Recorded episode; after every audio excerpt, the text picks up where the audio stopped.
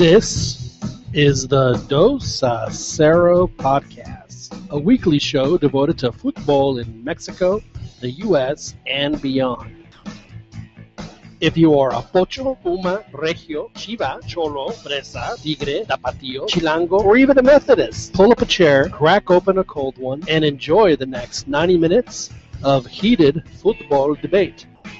Thus begins the Dos a Cero podcast.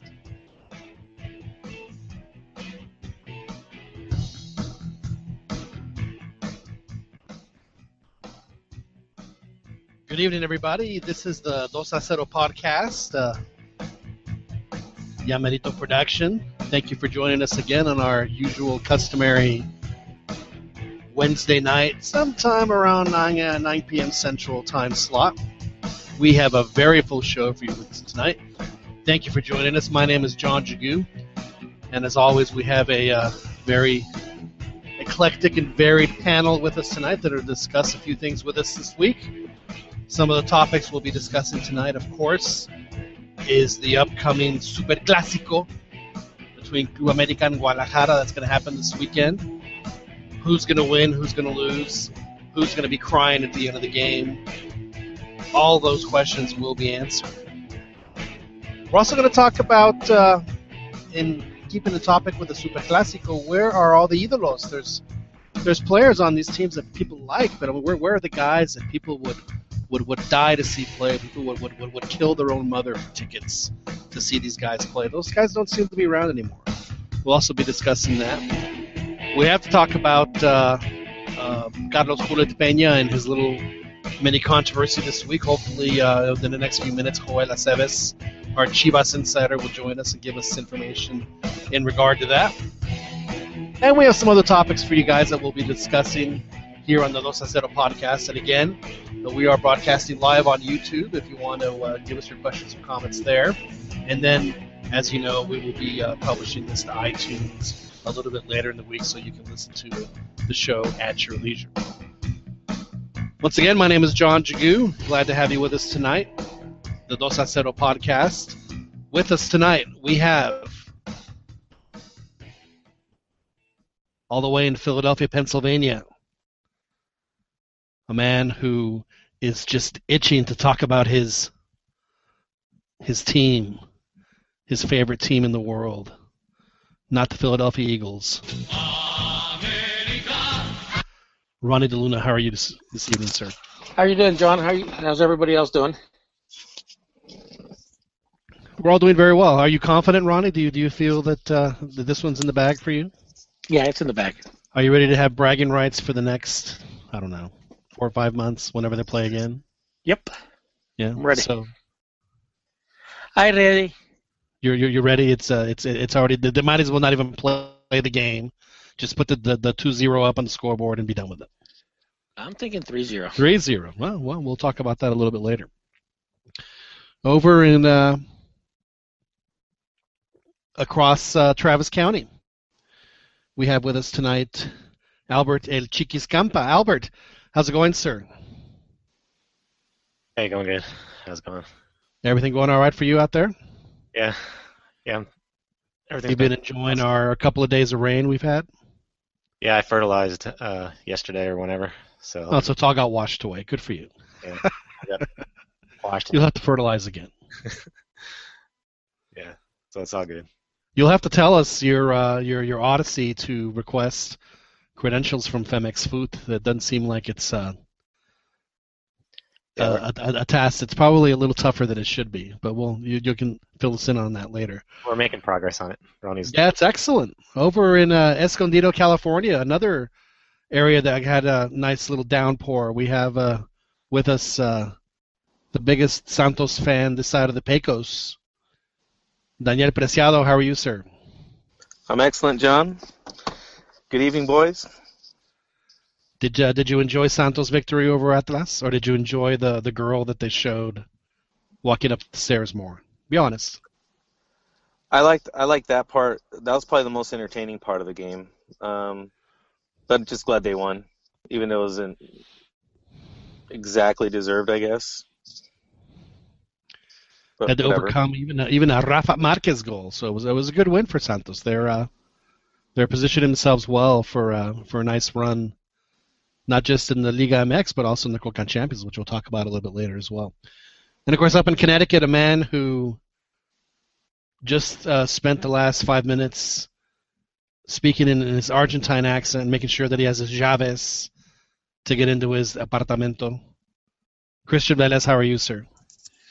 Hey John, how you doing? Uh, a good warm welcome to everybody. Um, yeah, that was interesting. Uh, you know, it's always like these little little windows of time when you find sh- stuff out. You know, people sneak into your apartment and, and whatever. But that's fine. You know, you guys heard it all. I mean, it's fine.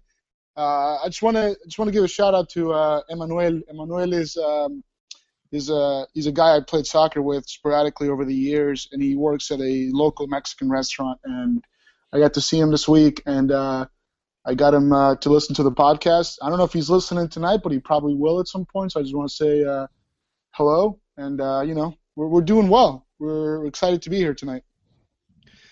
Well, glad that you're with us, and of course, later on we'll be uh, joined by our our our Chivas contingency, uh, namely uh, Joel Aceves and Juan Uribe, who went to his first MLS game as a member of the Fourth Estate, the Working Press, and he will give us a little insight as to what it's like to cover the LA Galaxy from what looked to be a very nice vantage point from the press box. It's uh, one of those stadiums where the press box is still right in the middle of the, you know, in the on like on the 50 yard line or in midfield.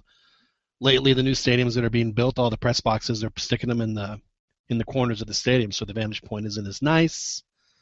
So we'll hear a vantage point from Juan Uribe, and of course, we'll hear Joel Aceves' La Bandera segment talk to us about all the great uh, Chivas farandula that he has been hearing over the past couple of days. It is Clásico week, so I'm sure that there's uh, a lot of juicy details that Joel Aceves can give us when in relation to Chivas Guadalajara, which incidentally tonight, I don't know if anybody was watching, but they were playing their Copa MX game, and they started the game not in a rainstorm, but a hailstorm. It was hailing in Guadalajara. It, it looked like snow, but no, it was it was hail.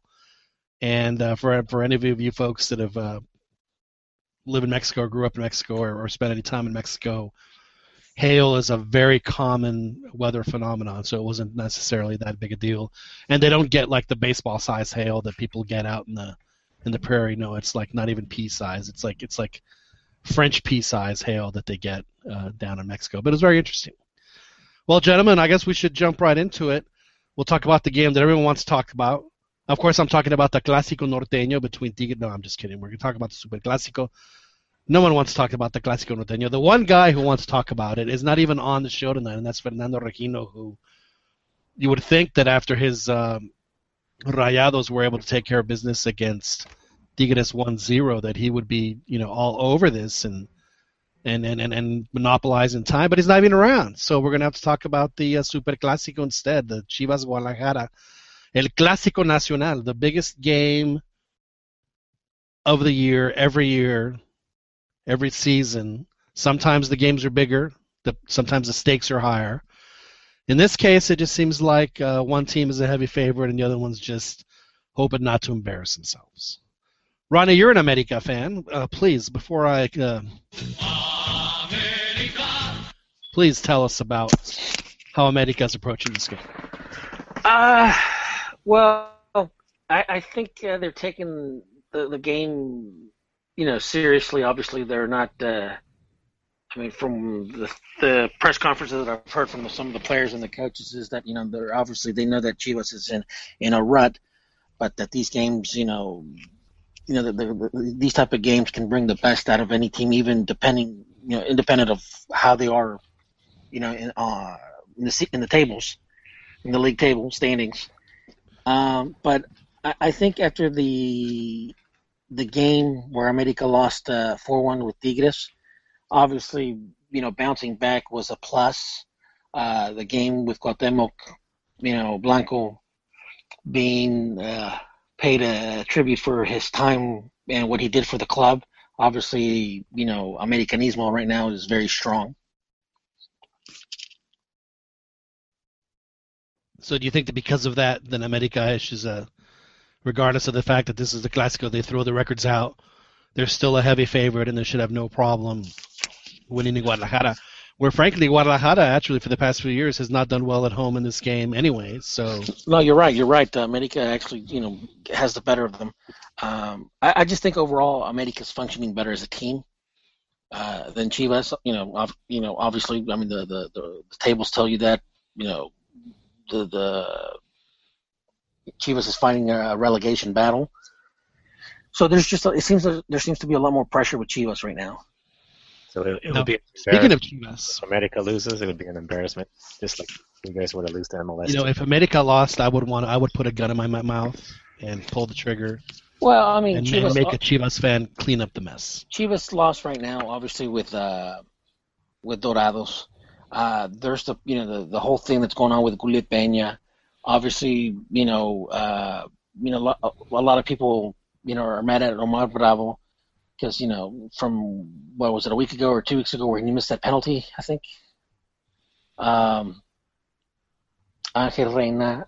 So I mean, right now, I mean, a lot of the articles that I'm reading in, in Chivas is is just all the bad signings that they've had in the past couple of years. So it, it just seems to me that there's just a lot of negativity around that club. You know, Uh, you started talking about Chivas, and I mean, it's it's I don't think it's a coincidence that that Joel Aceves finally joined the podcast. I think it's kind of like when we say La Volpe three times and Fernando shows up, you start talking bad about Chivas, and Joel pops out of nowhere to defend his team. Joel, how are you doing tonight? Hello, John. Pretty good. Yeah, are you Pretty confident, good. Joel? Uh, Quietly confident? not really. No. No. So you think that like like like uh like Ronnie's saying that that it should be a comfortable win for for Club America? No, I wouldn't say comfortable, but they are favorites. They were saying uh, I was reading an article there. They they are expected to be the home team. So they're going to have more people at, at, at the Omni Life rooting for America than there are for Chivas. Keep in mind, America was the first team to fill up the stadium over there. I mean, they they even You're had they absolutely even brought- right. they even brought in Manchester United and they didn't fill up the Omni Life. America was actually the first team to actually fill up stadium. So, it's, it's, it's all those chilangos that ran away from the '86 earthquake.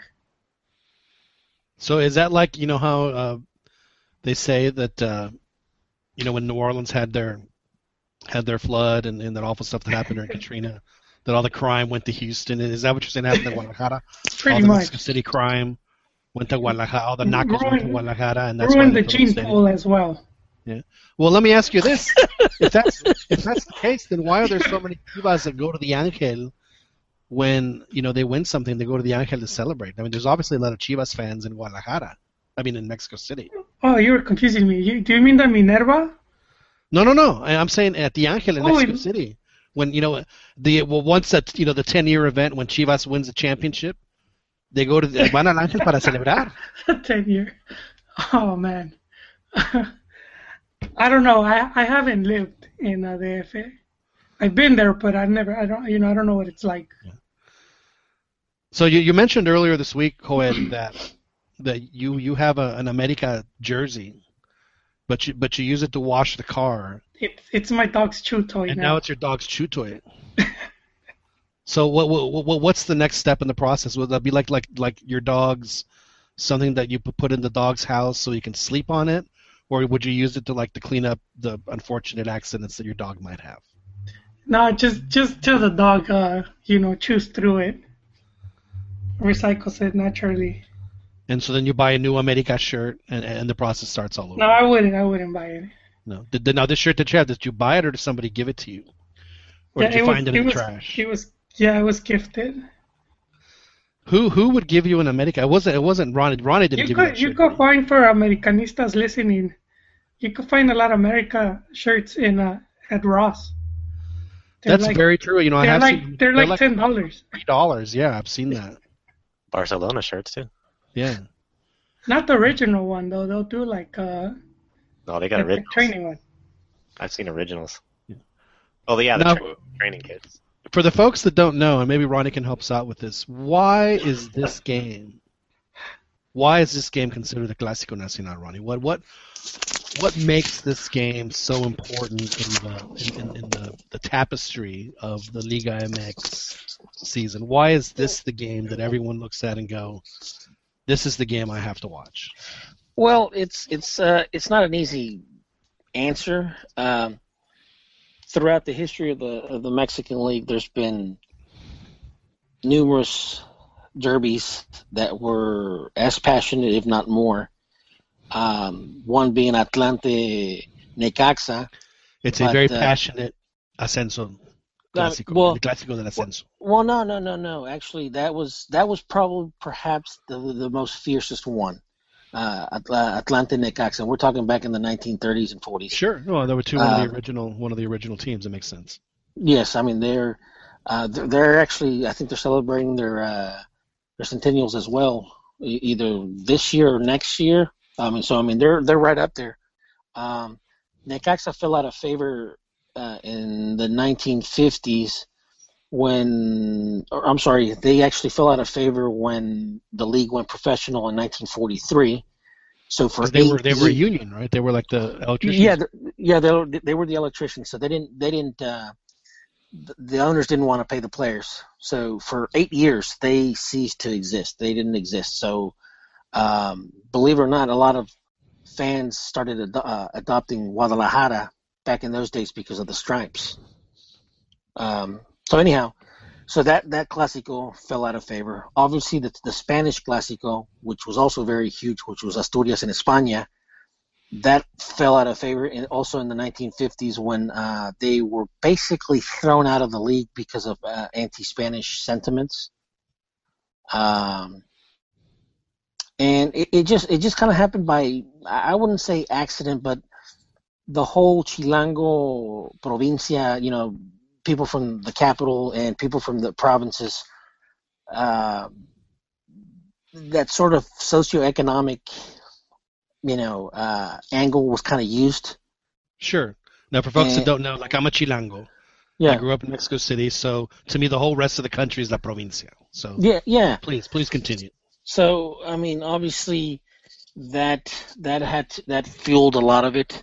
Uh, in '59, uh, uh, America was purchased by uh, obviously Televisa or Telesistema, the owner of what would become Televisa. So it, it just, you know, they invested a lot of money, and um, at the time, you know, Chivas they were the good guys, and America just, you know, you know, started investing money, and before you know it, you know, they started competing. So America Because Amer- wanted to be the bad guys to the good guys that that that, that Chivas were. Well, yeah, yes, I mean, uh, Azcárraga, They wanted to be the villain. yeah, Azcárraga's uh, uh, grandfather did actually did say that. You know, they're, he goes, they're the good guys in the movie. We, we don't Right. want to be in the bad guys. Right. They wanted Uh, to armar, armar la bronca to get the ratings, and thus, over the years, Yeah. So I mean, there's The and, and, and, and a lot of things like for you know, there's also another you know uh, quote that uh, also caused an uproar when uh, there was this one season where uh, Jose Antonio Roca said uh, the best way to or best way to dial Guadalajara is two zero two zero two zero, and and he was basically making fun of the team from Guadalajara because uh, America had gone over there to, to Guadalajara and beat you know all the Guadalajara teams, all the Tapatio teams, uh, two zero two zero two zero. another Dos a reason why this is called a podcast. That's right. yeah. So yeah, so I mean, uh, I mean, I've, I mean, from you know magazines and books that I have, and you know articles that I've, you know, that I that are that I read. I mean, the back in the '60s and you know '70s, I mean, when Mexico would play, and they would have national teams. You know, they said that most of the guys that were from the provinces would would basically, you know, just pl- you know just talk and and and and I mean, they could and- barely tie their shoes. no that they, I mean that they wouldn't really you know establish any sort of friendships with the guys from the capital because of you know the differences. Well, they you were know intimidated, obviously. You know, somebody from Mexico City, you know, you you have to hold them in high respect. well I I, mean understand that completely. uh, to a certain degree I guess the people from the Mexico City were a little bit more educated Well, without question. I mean, there's, I mean- let's, let's not mince words here. I mean, that's exactly what was going on. so I mean th- yeah there's it, there's I mean, it, it's not so much. I mean, it's not as much as like you know the socioeconomics of like let's say, uh, you know, Barcelona, you know, Real Madrid, where it's you know More political. it was more political, or it wasn't as religious, you know, as as as Rangers, Celtic, and stuff like that. It just So had to be more. sounds to me that that this rivalry is more of a made for TV, one of the, the first made for TV rivalries, because of the fact that the you know the villain or the bad guy. is Well, no, no. I- mean, to the, to an extent, yes, but I mean, the whole Chilango thing, you know, that that runs. I mean, even even today, I mean, that's still, you know, you know, in Chilango in many parts, is, you know, some people still take offense to it. I don't not know as- why. We're, not- we're, we're such lovely people. No, I mean, not as much as it used to, but I mean, it, it used to be, you know, you you wouldn't just say that to somebody, you know, it's like pinche Chilango or something like that. Well, no, you would. I mean, no one would ever say that to a Chilango. It's not to their face because you have to say, "Sí, señor. Aquí estoy para servirle, señor. Sí, ¿Cómo le puedo ayudar, señor? ¿Cómo le puedo atender, por favor?" yeah. Yeah, I, I totally understand that. Now, Joel said that he uses his America shirt as his dog's chew toy. What Chivas item do you use as a common household object? I I don't spend my money on them. You so you don't want to sell, you don't want to support them, so you don't have like a Chivas toilet brush or anything. No, Not even No. a Chivas dildo. no. I No. didn't know there was such a thing. You know, we didn't say La Volpe three times, so you've come on your own, Fernando. Fernando Regi- uh, Regino has joined us, fresh from a a victory in the Clásico Norteño, which. I was I was surprised you took it. Either you were very busy not being social on social media, which is very possible, or you know you just you know you were very very calm about the whole victory. I was uh, I was very impressed. So Well, so I- uh, They- go ahead they- go ahead Fernando. You know, the, the outcome was not in question. It was just how it was going to be done. That's really it. Now I'm going to ask you one more time. Last week, uh, Tigres was playing Real Salt Lake in the Conca Champions. Did you or did you not? I'm not saying you had to root for a team. Did you or did you not root against Tigres? Well, you know, at this point, it doesn't matter who I root for, you know, because no matter what, DC United or MLS teams just don't have enough to take on. Liga That's not the question I asked you. You are you are jump into you the are pool, pivoting. You are pivoting. You are pivoting. Just, just cannonball into the Yeah. pool. Just, just give me Say it. something, man. Just say it. You know, just please. So, well, well, you know, I'm just that's all I gotta say about that. You know, it's uh, pretty simple. Liga uh, Liga MX teams, no matter how crappy they are, you know, they're gonna make it through. Look at Querétaro, trash. Look at Santos, you know, but they they're making it in la, la Liga Campeones. So. You you know what though? On on that note, Mexican teams that play international tournaments, they usually don't do that good in league play. So that that benefited that helped Monterrey beat Tigres, Absolutely. and just just like Chivas, it helped them beat Querétaro. Well, you know, Even that's a that's a good excuse. that, Pumas is throwing their game today. They're I think they're losing like No, they lost. It's over. They sent us. Uh, uh, that's, that's a topic we'll discuss a little later. yeah, and it's part of the reason you know they they wanted to. At this point, they decided to favor the league. Well, which- it's because they just don't have a they don't have this depth. discussion we'll talk about. As you were saying, Fernando, please. Yeah, they don't have depth. So I can understand why they, if they can only compete in one league, they're just gonna have to pick and choose. I'm I'm waiting. I'm waiting for it. It's gonna happen. um, you know, It hasn't I happened, Do, hasn't? Okay. what? What No, I no, I was, I was, talk I was about- waiting for someone to chime in about teams that were able to handle both, but it didn't happen. It didn't, happen a little bit later. John, Yes. I was just gonna ask. Santos. uh, No, I was just gonna ask if um, if Monterrey um, is taking part in any um, international competition. Monterrey is not taking part in any international because they haven't qualified for any international competition. And in fact, Wait, no. They, last time Monterrey played in the Libertadores, they played the entire tournament with a reserve team, yeah. which frankly I found offensive. Wait, don't don't we already know who qualified for the Concacaf Champions League for next year?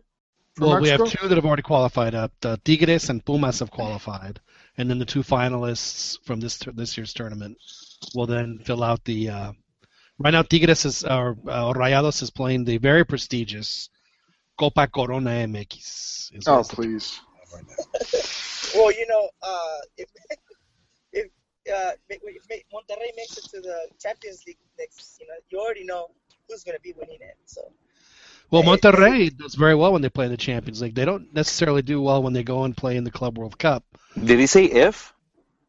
No, I think Oh, he said when. I think he said when. Oh, okay, okay. I He's- just, yeah, I was just curious. he's okay. fully expecting Mon- Monterrey. I almost did it. You know, I know that the Academia Española is listening. I did not say Monterrey. I said Monterrey. I'm being very careful with how I pronounce. Just call them La Pandilla. Then I don't have to worry about it. Ojo Now, we los were talking about. pochos. Uh, we were talking about. You're progressing well, though, John, because like l- previously you would actually go ahead and say it. This time you actually stopped short. I did. I did. But I'll, I'll probably say it a little bit later. hey, now we're so. talking. Yes, please. Who's? I was gonna say the learning, accepting that there's a problem is a first step. And now you found the solution. Good job. Look, I, I I will say this about Monterrey. They have easily the best stadium, and, and that that new stadium is gorgeous. Aside from its little ventilation issue, it's just it's it's really really really nice. It's uh, There's a it, it's, restaurant. it, it is going to make Tigres want to upgrade their stadium within the next four or five years, They're and I fully works. expect there to be a new stadium in Mexico City in Mexico City within the next ten. No, I- they're I totally on didn't like works that. from understand that. That they I, I already didn't like the stadium, man. The the everything seems so in order. Like all the all the rows in Monterrey. I mean, they had good fan base and like they were loud, but I seem to like the the Volcan a lot better, where there's a bunch of disorder, like in the on the corner where the where the uh, Libres y Lokos are. that's That's- because they don't have seats. I know there's no seats. It's just like Yeah, it's Yeah. trash. Of course, it's gonna. so, so like in Monterrey, they're just sitting there like sip, uh, sipping cups of teas and sipping a cup of tea. Really? So you're saying that they're T sips, tea sips at the Yeah. at the Dang. You all guys like- plastic just- man, you know. You're just gonna take that, Pern? Yeah, Now let me ask you this: When they sip their tea, do they stick their pinky out, you know, because they're so classy, or do, or do they keep it tucked in? They're, they're the fresas in Monterrey over there. Like, There's well, there's there's no question that is because I mean, you know, Monterrey, you know, the Tigres is like the people's team because it you know represents the university, the public university. Monterrey, where they played, was Monterrey Monterrey Tech, you know, the Tecnológico, which is a private school. It's kind of like the UADG or some of the other private schools that are you know in and around the, the so there is a little bit of truth to that. In fact, um, the Tecnológico has campuses all over the all over the country, but that's a topic for, for another day. Now back to back to the Clásico, and I was I was talking to to Joel about his America shirt, and then and then Ronnie said that he refuses to buy anything Chivas related because even if it's negative, it's still because of the licensing supporting Chivas in, in, in some way. So no Chivas toilet He- paper. he no just says Chivas that, John. I'm, It's just I'm sure. I, I know he Yeah. has magazines and, and uh, DVD videos for his. Uh, I know his black Collection. Give him Uh, Hoyle is right. I do have a lot of, uh, you know, videos and you know magazines and books. So, I mean, I mean, Are you a secret Chivas fan? Are you a No, Chivas fan? no, I have I have a bunch of stuff on Tigres, Toluca, America, Necaxa, UNAM, Cruz Azul. I mean, before I mean, uh, I know. Look, before internet, people read, you know, books and magazines. What Call me the old hell fashioned. is a book?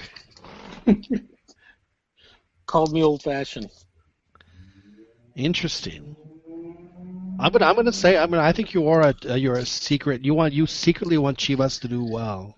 No, I mean, keep in mind, like for example, I posted on Twitter a couple. You know, I've actually posted it a couple times, like that uh, football, total, you know, the football, the magazine Football Total from what, twelve years ago.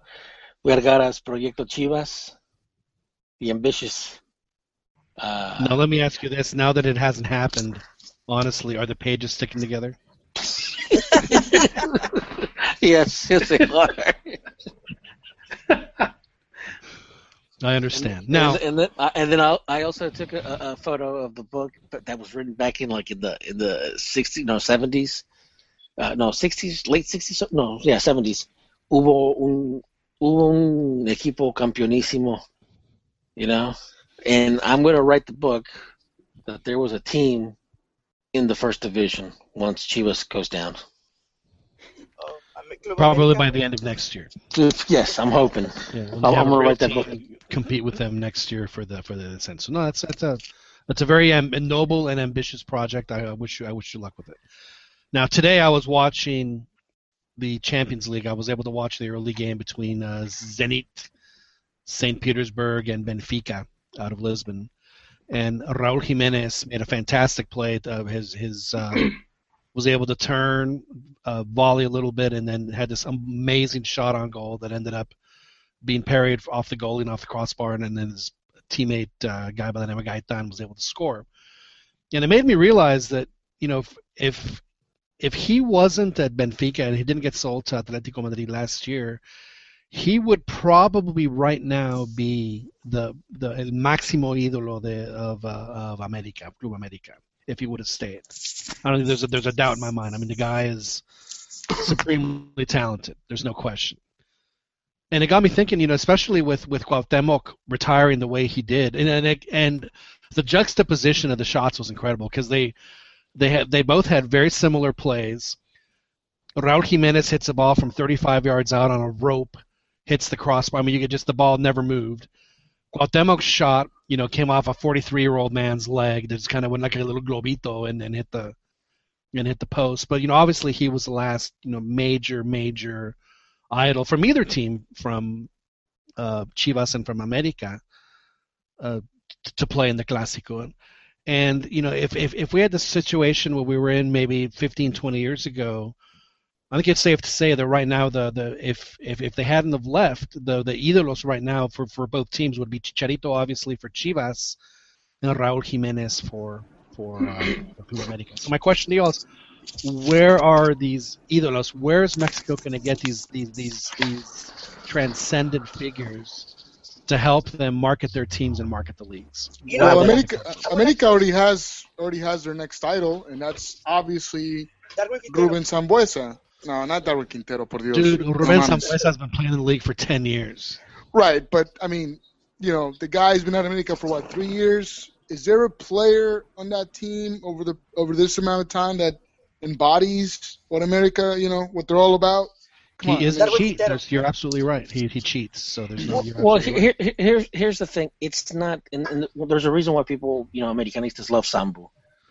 It is very difficult to win at America, meaning, you know, win the press, win the fans and stuff. Yeah, and he's actually done that. And he's done it. And he's done it. So, in But- that respect, but, you know, he's done it with what he's done on the field. I mean, uh, when when he came when he came to America, people laughed at Miguel Herrera for bringing him over to America. Let's be honest, people are like, why is he bringing this guy?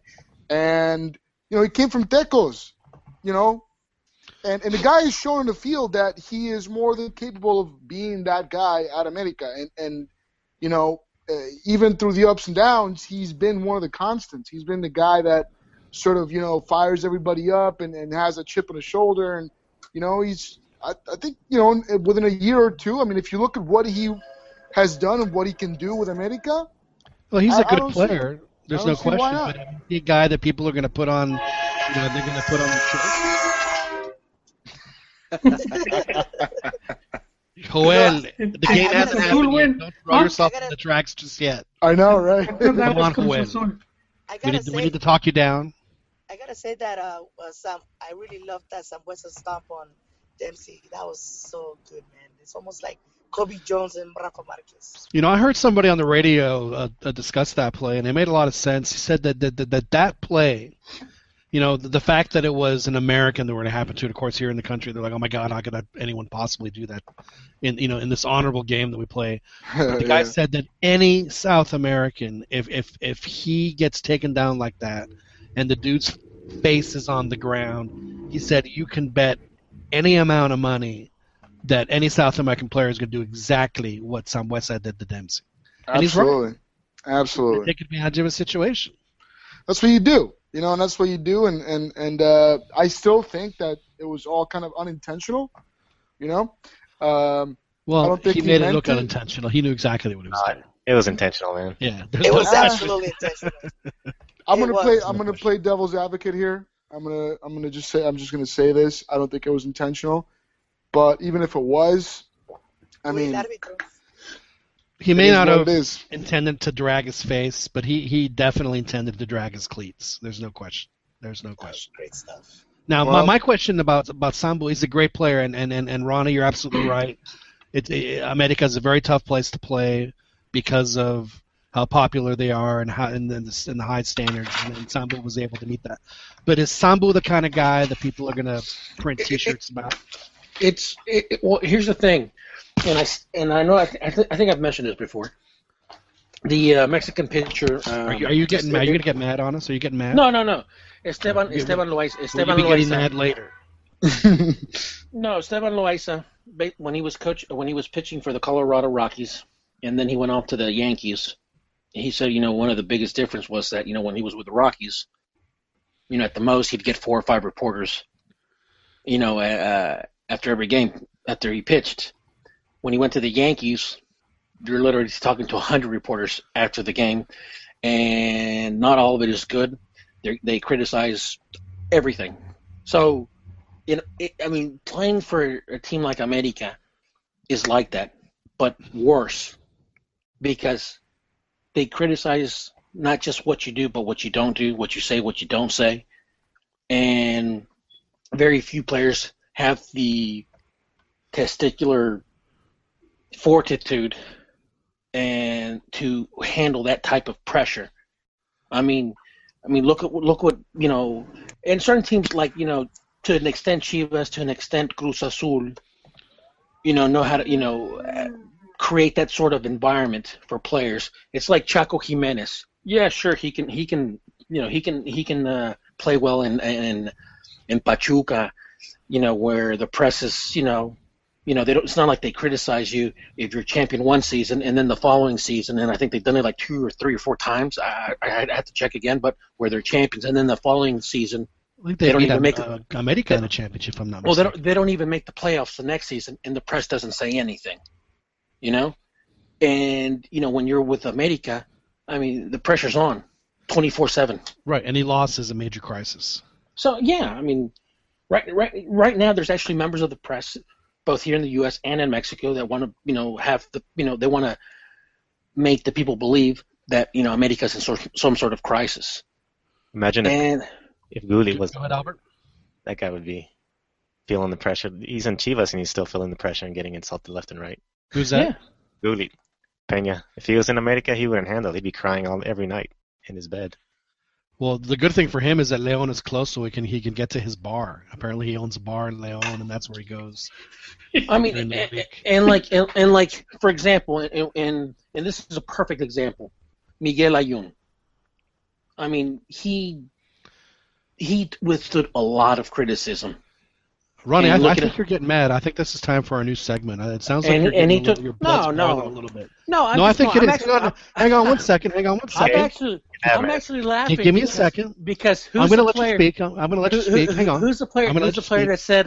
Who's the player that said? Uh, oh, please don't, don't, don't, don't attack me. It hurts my feelings. Ronnie, I have I have a new segment for you. I'm going to let you speak. Here it goes. You ready?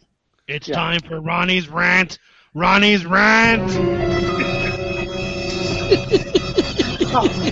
I don't know what we're yelling about! Go ahead. No, but remember Marquito, Marquito Fabian. Remember Yes. what he said? Yes, What did he say? I don't remember. Dos, cop- dos copas, por favor. No, no, no. Joel, Joel, do you remember what Marquito Fabian said? You, you just said it. What, what, what, okay, what did he say? He, making fun of he just he didn't want to be criticized by the fans. Why? Because it hurt his feelings. Yeah, we heard. Es que me duele. Yeah, come on. I'm just saying. I mean, America right now has a Sambu who's on the path of being, you know, I guess not. I mean, he's won what three? He's won what two league titles, been to three, you know, three championships, one uh, Concacaf. Uh, I mean, I, I, I think if he keeps it up, you Does it know, if he, have to be a Mexican though to be the idol. no, Cavi, would you say Cavino's not an idol in Puma? No, I mean every idol America's had outside of Cuauhtemoc and maybe Capitan Furia have all been foreigners, No, Zague. half Brazilian. Don't have like Carlos, Carlos Reynoso, No, no, no, Cristóbal Brailovsky. Ortega. No, Cristóbal Pablo- Ortega. Alberto Outes. No, Orte. Eh, no, you had, you had obviously, you know, uh, Zague. You had, you know. Ivaldo Mosquera. Oh Jesus! El, tro- what, what is what did you call him? Uh, Tronquivaldo. Daniel Vizcarrondo. You know, and, and there, there are obviously, you know, uh, some players and coaches that do get signed by America that just can't handle it. I mean, I think of um, of Pelado Diaz, who right now I think is isn't he coaching Paraguay Yes, sir. coming up? Yeah, I mean he was in America for three weeks or however long it was, and he had to go because he had no idea how competitive the league was, and doubly had no idea of the pressure that that, that comes with coaching a team like America. And now we see that pressure again over on the other side with Chivas, not necessarily as much because you know Guadalajara is you know one of the one of the towns of provincias, so you know obviously they don't get the you know the, the press that a team like Club America would get. But we've you know we've seen the owner succumb from the pressure, coaches left and right. You know we saw as you guys mentioned uh, Gullit Peña. eh, he uh, was rumored to have now Joel. Maybe you can fill us in. Did did he show up drunk or hungover or both? They don't. They don't want to say. No, they said he, he showed up with his breath smelling of liquor. What kind No, of no. liquor? But but Ordiales did a press conference. I have I have a quote. Would you like to hear Yeah. Ordiales' quote? I have it right here. Wait, wait. It's Before we go to, Oh, oh, go ahead.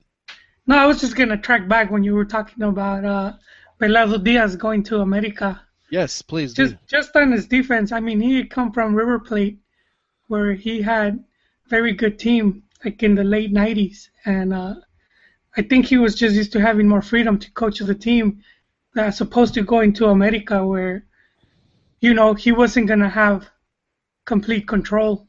Now, to his defense, he did have to deal with that that that that soccer guru Michel Bauer, And- who was who was running America. Yeah, at the I don't know if you guys Who- remember it happened to when Beenhakker returned to America, and uh, everyone was thinking he was gonna find the next Kalusha or Biyik because he was vacationing in Africa, and uh, when he when he when he gets to Mexico, they had already hired all the refuerzos. Do you think he was looking for the third gunman? nah, nah.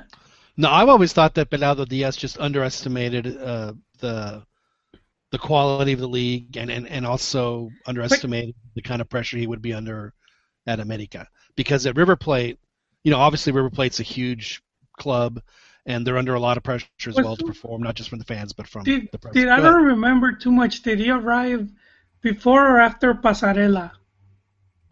After. Yeah, Passarella was in like in 2002, Yeah, 'cause- 2003. No, uh, Diaz came in like 07, 08. Yeah, 'cause see, they're they're pretty close. I'm sure he would have gotten some references from Passarella That was at the time because when Passarella even was- brought him to River Plate recently, and uh, they hated him at River because he took over right after uh, they got rid of Almeyda, and then they gave it to to Pelado, and uh, I was I was over there at that time, and a lot of the fans, he was getting a lot of criticism, and and Passarella, you know, backed him up, and he ended up, you know, helping build that squad that that won. He won the league title, and then after he left, Gallardo No. took over and, and did really good. Huh? If you guys don't, if you guys may recall, the when Pelado Diaz left, that was kind of the beginning of the end for America. That was it started their their slide to the point where even they were flirting a little bit with an They- ascenso when they when two or three they years would later. When they finished in last place.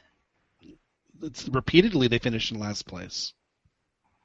Well, you know, obviously they had to deal with you know the the the shooting of Cabañas at the at the at the bar, and they had you know the great Michel Bauer who It wasn't repeatedly. It was only one season. Was Yeah, it, it was great Bauer and Ordiales. Yeah, but I mean, let's face it. You know, Michel Bauer was a soccer guru because Actually, on, it was on the, Cañe- on it was act- website. It was on Cañedo. the website, America's website, it said that he was a graduate of the Cruyff Institute. That was the extent of his credentials to be a It was. Ca- it was Cañedo. It was Cañedo. It wasn't. It wasn't. Wasn't. Mich- wasn't Michel Bauer no, the, the no, it was? Cañedo. It was it was, Cañ- it was Cañedo, and, and I know that because uh, he he he had uh, uh, Ruben Omar Romano, who basically you know Cañedo kind of stuck his hands in the fire for him, and things didn't just weren't going very well, and uh, and that's you know because uh, keep in mind you know Cañedo started off very strong, you know winning a, a league Was that title. Cañedo White? Ga- Cañedo White, the son, the son, or yeah, the son. He came in, you know, fairly strong, winning the, you know, the championship in 2005, and then obviously in 2005. Yeah, but he uh, left and he was replaced by Bauer. Yeah, yes, he he was, he was, but the, the whole when they when they reached you know rock bottom, it was when they, uh, Cañedo. So they reached rock bottom, and their solution was that was to put in Michel Bauer in place. Well, uh, you know, Michel, you know, Bauer was a, a Televisa guy. You know, So that's America's version of Angelica Fuentes. well, I mean, remember, I mean, it's Look, Michel Bauer was obviously somebody's something. He was a nephew, niece, godson, whatever it was. He was in a position of power that, that frankly he didn't didn't have the, the didn't have the qualification or the pedigree to take, and that's why they had to bring in Pelaez because the guy made a mess, and Pelaez came in, cleaned everything up, brought in Herrera, who has you know it's very rare to have a coach that understands both ends of the business that understands what it takes to crawl out of the descenso and what it takes to win.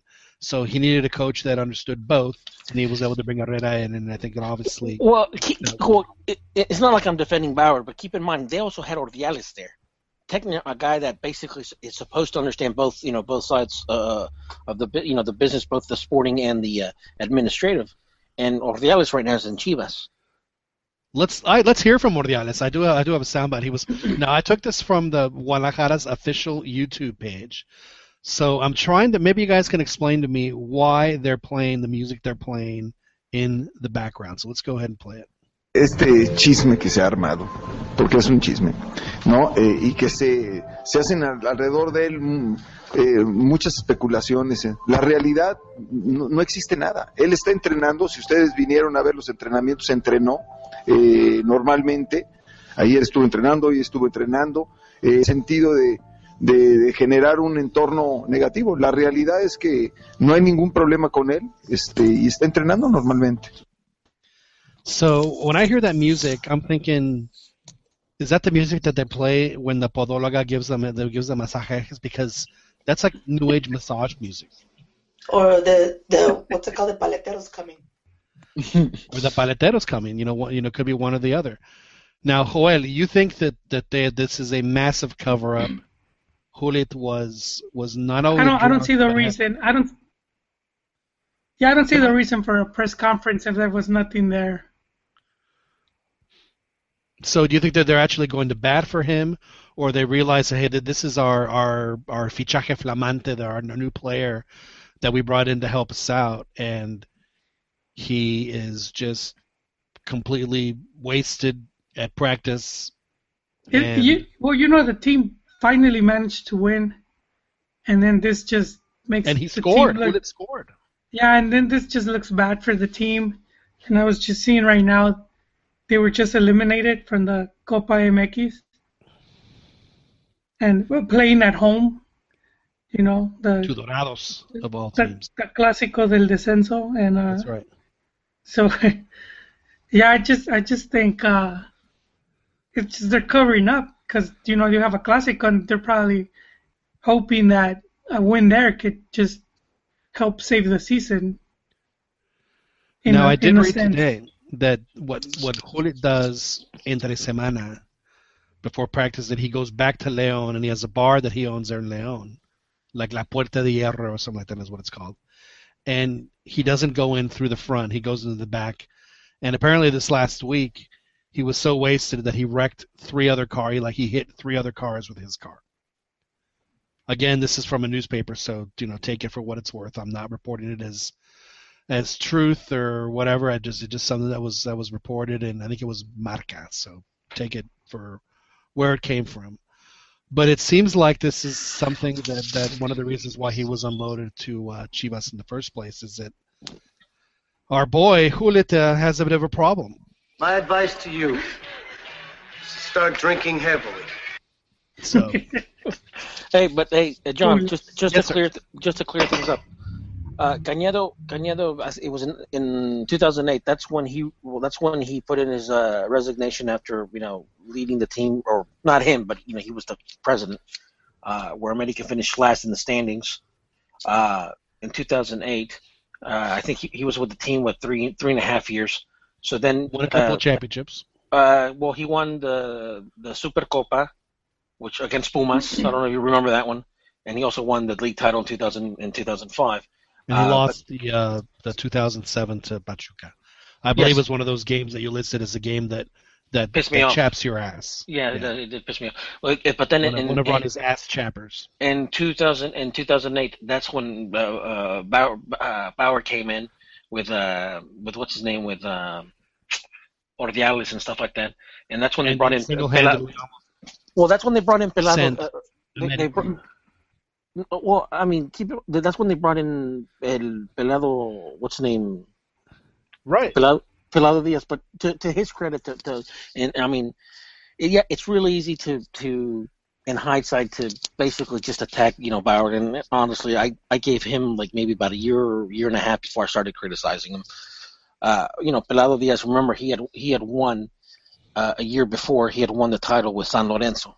I'm not questioning Pelado's credential. The dude is a good coach. Yeah. Again, my, my issue with, with Pelado was that he underestimated the league and he underestimated the, the kind of pressure he would be under. I don't think he was ready for it at all.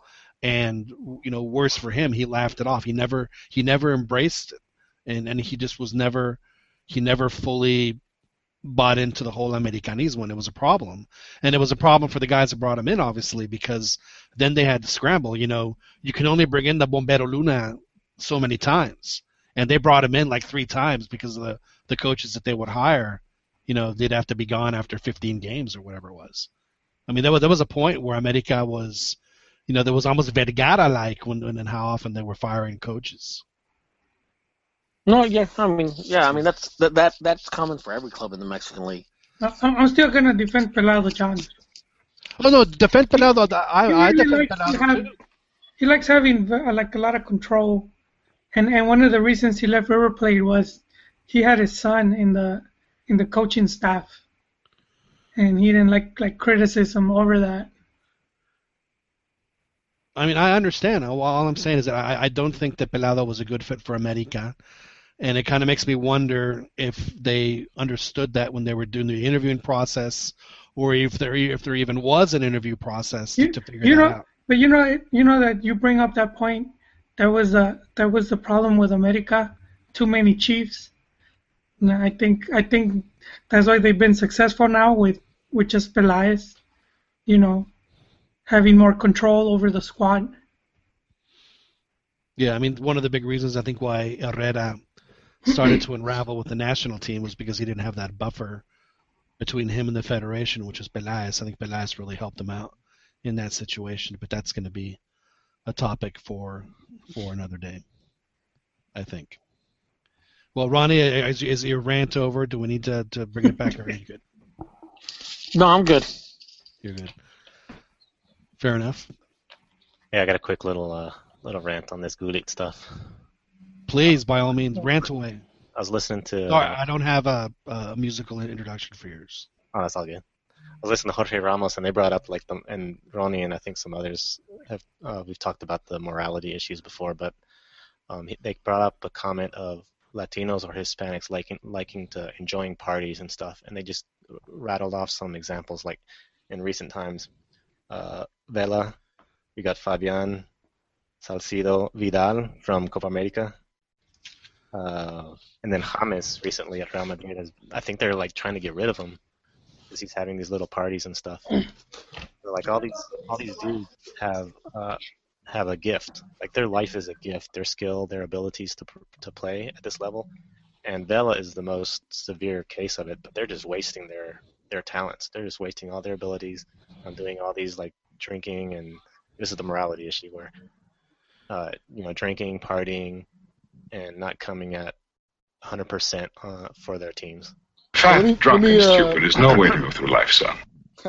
John, jump? Yeah, what would in for a uh, second there. just one, Uh, one second before you do that? Uh, what would what would Cheech do? You praise. You praise. Yeah, man, great. There you go. Man, That's Cheech that's just is, side of the you know, coin. he he broke his ass with that chick. That's what Cheech does. I was actually trying to Ah. I was trying to cue the the the the, the Oh, Cheech? Now No, we're gonna to celebrate. Yeah. There you go. I got put over Chad. Listen, As you were I, saying, Christian. I just I just want to like I, I always find these arguments uh, a little sanctimonious because I mean um, Bet- Beto has a good point. I mean these guys are privileged in the sense that they get to be it's like the 0.01 percent of the world's population gets to play this sport for a living. You know, and there's so many, obviously, so many perks that come along with that. Um, but at the end of the day, I mean, we're talking about people anyway. You know, so like, uh, you know, it just, it just, uh, I, I feel like unless it affects the player, you know, the performance on the field, I don't, I really couldn't give two f's about what they do in their free time. You know, I mean, I think that the situation with with Vela is i this particular situation is a little troubling because, you know, the guy went to Madrid to see a Chris Brown concert. I mean, there's a lot of there's a lot of reasons why you could skip out on practice. I mean, you have to You question know? his his taste in music first. Exactly. I mean, that's kind of where I was going with this. I mean, that's that's a terrible. I'm extremely choice. offended by that. I extremely agree. offended by it. I, estoy avergonzado. I think we're all a little embarrassed for him. That he, Mandilon. That he skipped out to go see Chris. Out of all people, But that's the thing, though, is that he didn't Christ. skip out because it was he went on Sunday. and Look, I'm not defending Vela at all. You know, Ve- Vela's the kind. You know, people in Europe and people in the states, and they always say, well, you know, people in the states live to work, and people in Europe work to live. I think I think that Vela is a player who pl- who plays soccer so he can live his life. Yeah. He's not a guy that lives to play soccer. It just that's just the way he is. But from my understanding, he went to this concert on a Sunday night after his game, and then on Monday he had whatever gastroenteritis. So it was it wasn't the same day that. But but the thing is, just just ask, just tell him that's what you're doing, and say, hey man, I might be a little late for practice, and they would have let him do it.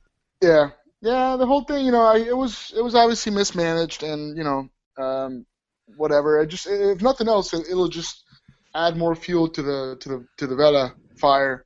You know, it just know- it goes on to the the argument that we always have. It, it's the Madonna whore complex with Absolutely, athletes. absolutely. We want our, our athletes to be these these robots, these machines on the field, and want them to act like like saints off of it, and it's just not going to happen. it's not realistic, you know, and it's just I think that it's just um, if anything, it's part of our culture, and, and not just Mexico. I think that uh, in our culture, you know, Latin America, we, we tend to sort of give things that sort of dimension. You know, it's it's all very sanctimonious, like. It's a, you know, it's a bunch of keyboard warriors at home just blasting, you know, these players for the fact that we're not had a drink. You know, who doesn't? I mean, I don't know about you guys, but when I can, I take advantage of happy hour and I go and I, you know, and I, I pound down to two dollar shots. And Hey, I'm drunk you right know, now. I, I'm sure you are. I mean, and you should be. I mean, I think our first our first episode of this podcast, uh, the majority of us were having some variation of, a, of an alcoholic beverage. I think There's no, and I think somebody was on PCP. I'm not naming names. no, no, no. somebody We, you know, we want to keep that. You know, we want to keep that under wraps. You know, we don't want to blow anybody's spot. You know, but but I mean, hey, listen. I, I just you know. I want to uh, know who was it. Well, it was you, man. It who was else you, would dude. Well, You don't they, even remember.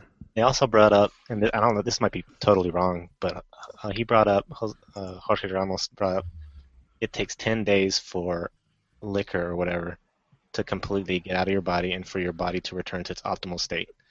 And I don't know if that's right or not, but if that's the case, I mean, you can't be drinking in between games, in between weeks and stuff. You pretty much have your whole season, and then maybe at the end of the season or the off season, you can go, go crazy and stuff. Yeah, I I mean, not I, I understand the point of the sanctimonious attitude and all that, um, but I just think if I was a player and I had and I was making millions, which is a lot of money to just be playing a game, yeah, absolutely. everything in my in my uh, you know that that was in my hands to be the best player I could be, and that just sort of takes things away when you. well, and But it's not like, like but it's not like he's doing this every. It's not like Right. this is happening all the time. This is a one one time thing. I, I don't think it's that big a deal. Oh, the, the party I don't have a big deal with. I mean, I, don't, I, don't, I, wouldn't, I wouldn't care about missing practice every now and then for like a Bieber concert or something. But like if I'm, dude. Wait a second now, guy. Let's Let's let's pump the rewind. here. Let's rewind. that was the first thing that came to my mind. Ay, Beto. How- How sad. Yeah. You could have thrown out Enanitos Hijo de la chingada, no mames, Verdes, güey. It was because of the fights. This fights. When they fight, Bieber was making fun of one, one of the fighters, so that's why it came to my mind. Actually, Um, I, I wouldn't surprise me if Bieber and Vela were friends. To be honest with you, they're they're kind of both cut from the same cloth. Can you explain? Can you go into detail there? Well, I just think that they're both Both know. Vela would love to have him. That's for sure. they're both a little cursi. Ah, bueno. Vela would pues. love He that. can, John, when when Vela comes to LA to play Yeah. with the MLS franchise. Oh, You you think that that's going to be the the team for him, the new I LA think- franchise. I think he checked out already. He has that thirty million dollar check guaranteed. You know well, what? we, we saw how that worked out for Gio. You know, Gio. Um, uh, yeah, it might not work out on the field, but in his bank, in his pockets, Yeah, his, his heart is not that in dude's set, man. like But Fernando. Vela's his heart's never been in it. Yeah, so Wait, more more reason to go to MLS. I don't know, man. I mean, nowadays China could throw him an extra ten million dollars, and he could just end up going there. You know, He ain't going to China. Not going to be near the Heat games or the. that much is true. but I'm saying, like, if it was It's gonna be in the strictly a- pollution. if it was a money issue, I think that you know, uh, you know, he'd probably just jump on that. But I don't know, man. I, I feel like you know, with Vela, it's just like, um, I mean, we've always sort of known that he's just kind of a little ambivalent about the whole being a professional soccer player thing, which is it is a shame. You know, the guy is, I think, the most talented player of his generation. Um, Okay, so put put your tinfoil hats on, and you know get get get your best conspiracy theory. Why didn't he go to Brazil? I think he, I think he, you know, I believe what he said. He said that he already skipped out on most of the, uh, most of the cycle, and it would it wouldn't have made sense for him to join up right before the World Cup because it would have just, it would have created a whole media storm anyway, and it was unnecessary after, especially after what happened with Mexico and the way they qualified for the World Cup. It would have been unnecessary pressure on the team, and I think he knew that. He he kind of he did the right thing in a sense. You know, he waited out till the cycle was over, then Herrera talked to him and brought him back into the fold, and and you know, I, I wouldn't question his commitment now. I mean, uh, you can question his play on the field or his level or his form, but I wouldn't question his commitment to the national team now. Exactly. Yeah, that was that was that was He- weak. Weak. That was a he weak got- theory. That's He got way. the Cuauhtemoc Blanco That was too realistic. I- All right, Joel, give me give me your give me your conspiracy theory, Joel. I feel he was looking out for his career. He saw how bad Mexico was playing. He probably figured they were gonna crash and burn at the World Cup. Didn't want that lowering his his value. I don't know, man. I don't know. Decided to That's sit it out. incorrect. and I'll tell you why. I'm going to tell you why because if you guys look back, I mean, uh, we we had a long discussion about this throughout the years. That's on like forums. conspiracy, man. That's true, but but I'll tell you why not. I'll tell you why not because uh, in the spring of 2011, once once the coach at West Brom got canned, which was Di Matteo, who was a fan of Vela, once he got canned and they brought in I think Steve Bruce or some other freaking guy, Vela wasn't playing a lot, and and and uh, and it, the schedule worked out that one of the last games for West Brom was against Arsenal, so he wasn't going to play because of the the, the loan uh, the way the loan was structured. You know what? You guys remember what he did? He, he he flew into Mexico City to train with the Olympic team, the guys that were going to the Copa America, because he wanted to be on the radar after his suspension. And what ended up happening was the the federation kind of played it safe, and they said, well, maybe we'll just bring him to Copa America or whatever. And then Arsenal said no because they could, and so he didn't get to go to the Copa America, and he was left out of the Gold Cup roster in favor of Angel Reyna, who never, I don't think he played a single minute during the Gold Cup. Um, and after that, it just went downhill. After He did that, play actually. I don't, I don't, I don't remember him playing. I mean, I'm just going off off of memory here. Uh, but I don't. If he played, it wasn't more than you know maybe a game during the group stage, or at least you know 60, 70 minutes.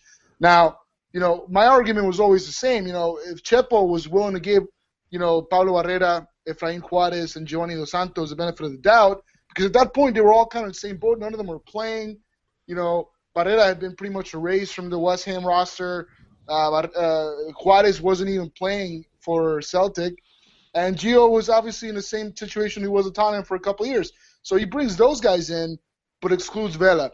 I think that, that that was part of the reason why he didn't want to come back. So I think that he kind of stuck to his guns. He just said, you know what, screw it, like whatever. I have That's another. I have another theory, by the way, John. Please I have I have a theory as well. go go ahead, Daniel first, and then Ronaldo. will hear you.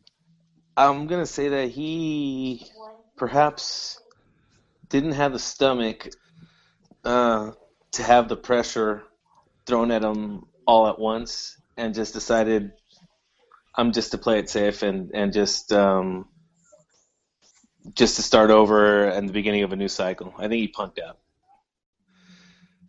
So you're saying he acted like a little bitch and didn't want to didn't want to deal with it. Very much so. Okay. Ronnie, please. Now, do I need to intro this again, Ronnie, or are you? No, no. I where's- think I think it, I think it has to do with the De La Torre family. I agree, Uh, but go ahead. I'll let you go first. I, I think it has to do with the De La Torre family. I mean, uh, uh, obviously Chepo started the the uh, the campaign, you know, to go to the to uh, Brazil, and Nestor De La Torre. I, I, I think it has to do with beef that he had with them, and, and not so much that he, because you think about it, after De La Torre and after the Chepo, you know, uh, you know, with Piojo, And Nestor suspended him for six months. Don't forget. well, yeah, I think it had to do, it, you know, had to do with them. I think uh, Vergara, because remember he kind of he kind of denied his Chivas roots as well, um, and Vergara even called him out on that. Um, I- I think that he just didn't want to do anything for the De La Torres. So obviously, when you know they were kicked out, I think by that point when he said to himself, you know what, I, I don't want to be part of the team because I came on late and I don't want to be the distraction. So obviously, when with uh, with the new you know crew of Cantu and and, and, and, and the new coaches for this you know new cycle with Piojo and everything, he says, all right, I'll, I'll- join the, the the team again. I, I think it just had to do with De La Torre. The De La Torre I think that there was uh, there's a De La Torre issue there, but I don't think it had anything to do with what happened while De La Torre was a national team coach and while Nestor was there. I think it all had to do with how he exited Chivas uh, after the 05 World Cup, the U17 World Cup, where uh, he signed with Arsenal, and all the Chivas players, when they came back from Peru, got a new car except him and I think that they they thought that he was doing them wrong, and they didn't treat him with the respect that he thought that he deserved. You know, they they did a lot of things uh, to do that, and I think that the fact that that Nestor suspended him, and and the fact that Chepo was not using him maybe to the best of his abilities, I think he was like, man, you guys have been screwing me for the past ten Wait, years. You know, enough is Triple enough. used him at the Gold Cup. No, he didn't. He didn't even play the Gold Cup. That that, that was uh, Vasco. Oh snap! Yeah, that was Vasco Aguirre. Yeah, I actually have pictures of the 2009 uh, Gold Cup final in, in, the, Yeah. in uh, oh man, New York. That was like like the, the the game of the future. We're like, thank it's finally here. This is what we've been we've been waiting for all these years. The It That 5-0? Yeah, the Yeah. 5 0. was beautiful. Yeah, so that, that that's what I think happened. I think that the, and also I think that whatever girl he he took up to his room in Monterrey, I think that it was probably some forbidden fruit, probably something that he probably didn't need to be messing with. Oh, just say it, John. Come on. It was a coach's daughter. No, I have no idea. but I, I think it was Uh, I thought you were definitely it was definitely somebody that I that thought you uh, were gonna say he got first dibs on a tranny. And No, no, then- no, no. I don't care about that. Uh, but I do think you know they. I'm pretty sure it was uh, somebody who uh, they probably didn't like seeing the the videotape footage. Oh my God, that's my daughter. They took to the room. You know, that's that's.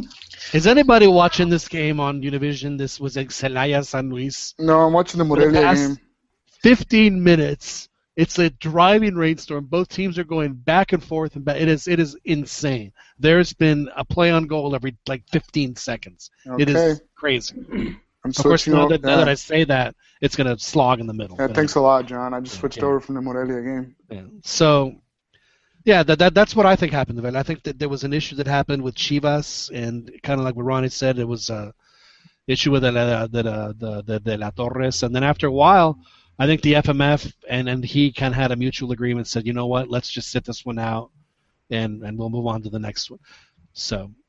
Anyway, you know it's interesting that these cups are going on because uh, Pumas played in the in the Copa Libertadores a little earlier tonight, and they took and it pains me to say but they took a reserve squad to a very winnable game in Venezuela, where they would have, if they would have won the game, they would have just sealed their their their their pass to the next round. Instead, they ended up losing 2-0 to Deportivo Táchira, and I couldn't even tell you where Táchira is in, in Venezuela, but that's the team they lost to. I'm sure it's it's Deportivo Táchira's the biggest win they've ever had. There's no question. But anyway, so that's my question to y'all. I mean, why on earth are you? Has Mexico been begging to play in this tournament if the teams treat it like that? Why? Why don't they go all out? I mean, could you imagine Because Pumas is 10th in the standings right now. who? So what? So what? They reached the final last year. I mean, that's enough. Yeah, but the the internal mar- uh, the internal market for Mexico is, is you know uh, there's a lot of importance given to the league. You know, it's yeah, what, but Pumas hasn't played in the Libertadores in ten years. I understand. I'm just saying, like, I think that um, uh, all the talking points every day, you know, for 10, 12 hours a day, it's about the league and the upcoming matches. That kind of Well, stuff gets filtered down to the to the to the team as well. And you know, and that's kind of what happens. John, Yes. I mean, in a way, you have to start, you know, thinking like an exec here. I mean, League Liguilla makes more money than Libertadores. Right. So, I mean, I'm That's- not. Qu- that's fine, but you know what? There's going to be a league in in four months. They got breathing room also. They're at the top of their group. Yeah, if they if they no don't make the liguilla in May, guess what? The the new league starts in July in two months. It'll be okay. They can try and make it there. I feel like Chivas had sort of similar uh, way of thinking a couple years ago, and and uh, and you know, oh well, there's only there's always next year, and then and then look at them now. You know, I feel like I don't know if that plays a part. I'm just kind of throwing hyperbole out there, but I do think that um, in the case of Pumas, for example, they they went out and you know they they had a pretty good start to the Libertadores. So this is disappointing on a lot of levels because this is a game that they could have really used to sort of, you know, assert themselves in their group and, and give themselves a chance to really be able to play both tournaments. You know, it's just it, it's it is it is a little sad, but at the end of the day, I do feel like uh, there's a lot of importance given to the league, despite the fact that there are two tournaments every year. Um, it just kind of it's just kind of what what comes with the territory in that sense. I mean, that's fine. I understand, but again, Pumas hasn't played in Libertadores in ten years. Joel, what would Chivas do in this situation? I think you were going to chime in. Wait, in what situation? Oh, I thought that you were going to say something about. I heard I heard Chivas, and I was getting ready to play that. so I guess I guess it wasn't you. Do you mean if they were in Libertadores? Yeah, would would would they would they uh, how do they treat the Libertadores? Do they send Chivas B to the Libertadores, or do they or do they do their full squad? Chivas doesn't even have enough depth. Well, not now. I'm saying historically. Historically, No, they they've treated the cup. You know, if you see them, they're one of the teams with um with the best record, right? and uh, that's that's one of the points I wanted to make. I don't know if it was a week or two ago, because every time uh, Chivas is doing bad, even though they've been mediocre for 40 years, you get the whole maybe it's time they brought in foreigners. And and that's one of the points, you know, to look at how how they fare against, you know, these these teams and they've gotten like really good victories against, you Right. know, top top squads and that's that's something that gets ignored. I think any Mexican team will do what. I think any Mexican team will do what the what Pumas did. They're they're at the top of the group. They had they have room to lose a game or maybe tie. Hopefully, you know they're probably hoping for a tie at least. And then you know they got the, the other teams, Emelec and Olimpia, aren't too good, so they're probably going to just cruise on through. So you're thinking that it was a calculated move. Well, see, that's my other thing. Is okay. So Pumas takes the reserve squad. They trot out these foreigners I've never even heard of. I had no idea we're even on the team. Had uh, like some Chilean dude, and then you know, just like like They they Can't treated guys it like the Copa least MX. like canteranos for this thing. Yeah, just throw out some scrubs for this game, and and whenever they get into the next stage, they'll, they'll more seriously. But see, but that's another thing about you know the Libertadores is not like the Champions League where you make it to the next round and you get drawn. No, they seeded from one to sixteen, so where you finish is extremely important. So I mean, they again they had a chance to really do themselves a, a huge favor by by at least playing a you know and, and let's face it, flying to Venezuela is like is like flying to Tijuana. It's it's just as far. I think So it was a gamble. Travel was an issue. I bet they smoke them in in uh, Unam though. Let's Or hope so. Yeah. Now that that is where Pumas does have the advantage is in the second half of the of, of the group stage they do have two of John, them. John, that's Yes, that's the thing that you're saying right now. I think that's where Mexican clubs fail, where where they don't know how to play the Libertadores, and it's it's what you're saying. Winning a seed is important, and and winning certain games that they have to win at home where they have to play all out. Sometimes they don't do it. Like Tigres when they played in the final, they, you know, it didn't seem like they were playing a championship final when when they had River Plate at home. Right. And and you've we've seen it. I think in the in the in the last three in the only three finals, the Mexican teams haven't been able to win at home. Now, Ronnie, was it was it the Arsenal game or the or the South Countdown the São Caetano game, Cayetano game that that that that chaps your ass or both? Ah, I think the Cayetano because well, you know what? The Arsenal is the one that probably pisses me off even more because there's no way that America should have. Does it piss you off more to does it time to set you up again? No, no. no? You sure? I'm over it now. I'm over Okay. it now. So we're gonna just sit. Loud noises! All right. Yeah. Okay. So yeah, I mean, Now, America when they when they play the Libertadores, they again is a club that takes it semi seriously, and you know they they've had some good results as well. I'm, I'm waiting for you to tell us how brilliant they were in, in, in managing the schedule, but but you haven't done it yet. I was I was surprised. oh, when America played uh, five games in eight days. right when they had the, those tough trips to to Irapuato. Yeah. It was, Morel- it was Morelia. Morelia. Did they take the train? Or did they go on Estrella de Oro? Is that what made it so hard? No, I'm just saying. I'm just saying. All right. Oh, by the way, did you guys hear that uh, el, bigo, uh, uh, el bigotón uh, La Volpe, his uh, his uh, hold on, his his uh, his uh, ne- nephew? No, not was it nephew or no grandson debuted today or yesterday? When was it? In a Copa MX game. Really? Yeah.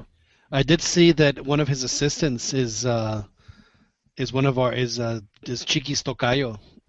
Is well, one I, of his I, assistants. I think I think everybody, all of his La Volpe's daughters, I think they all hooked up with players. Yeah. Uh, one one of them hooked up with uh, Andrade, the guy he used to play for Atla, Atlante, right. uh, and the other one I think hooked up with uh, um, well, not I know hooked up with El Chiquis. Damn Jesus. Chiquis.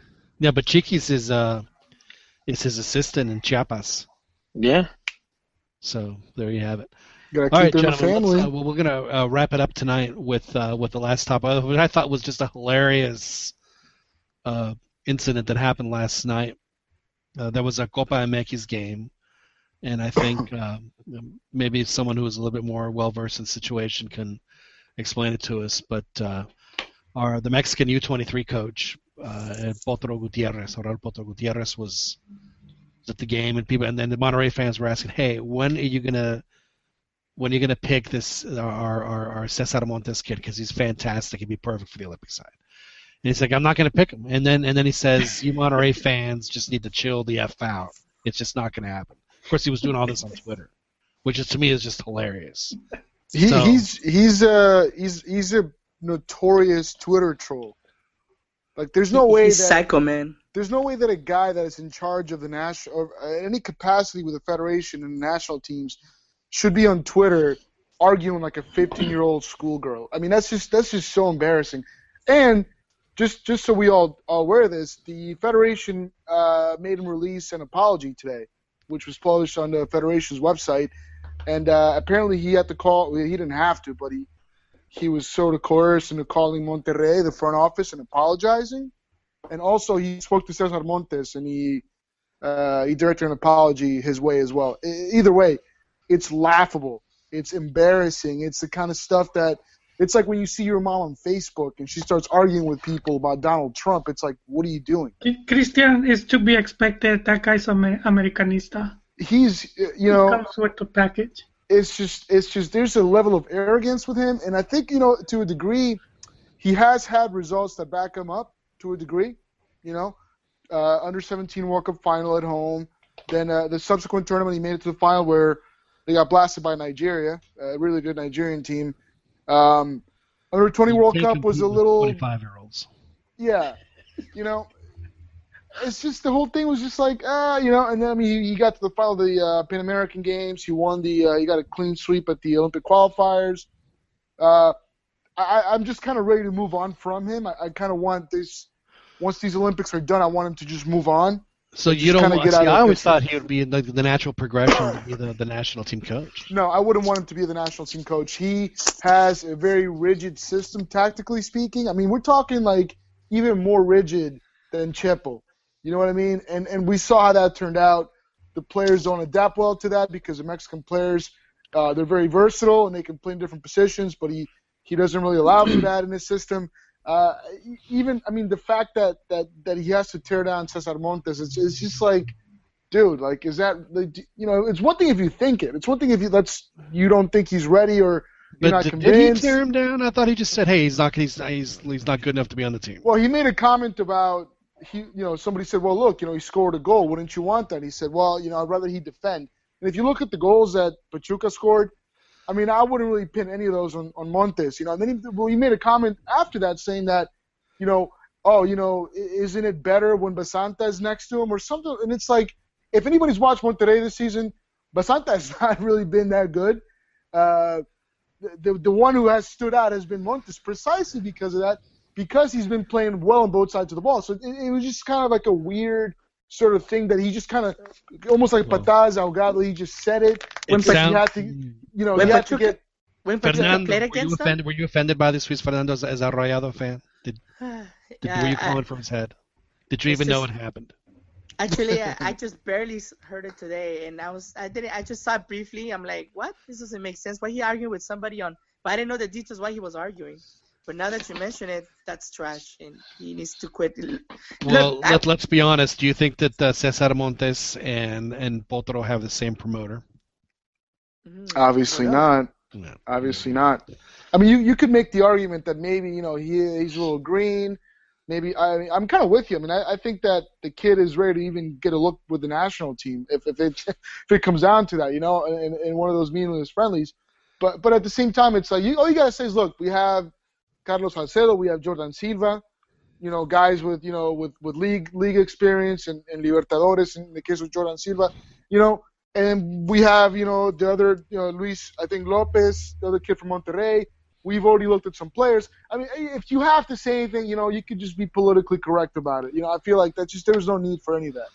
He didn't All- need to I engage that. was- The- That's all yeah, he, he, he didn't need to engage like users like that in in whatever manner he did it. But I will say this about Cesar Montes: he's the only time that they got destroyed in the season was At when he was yeah.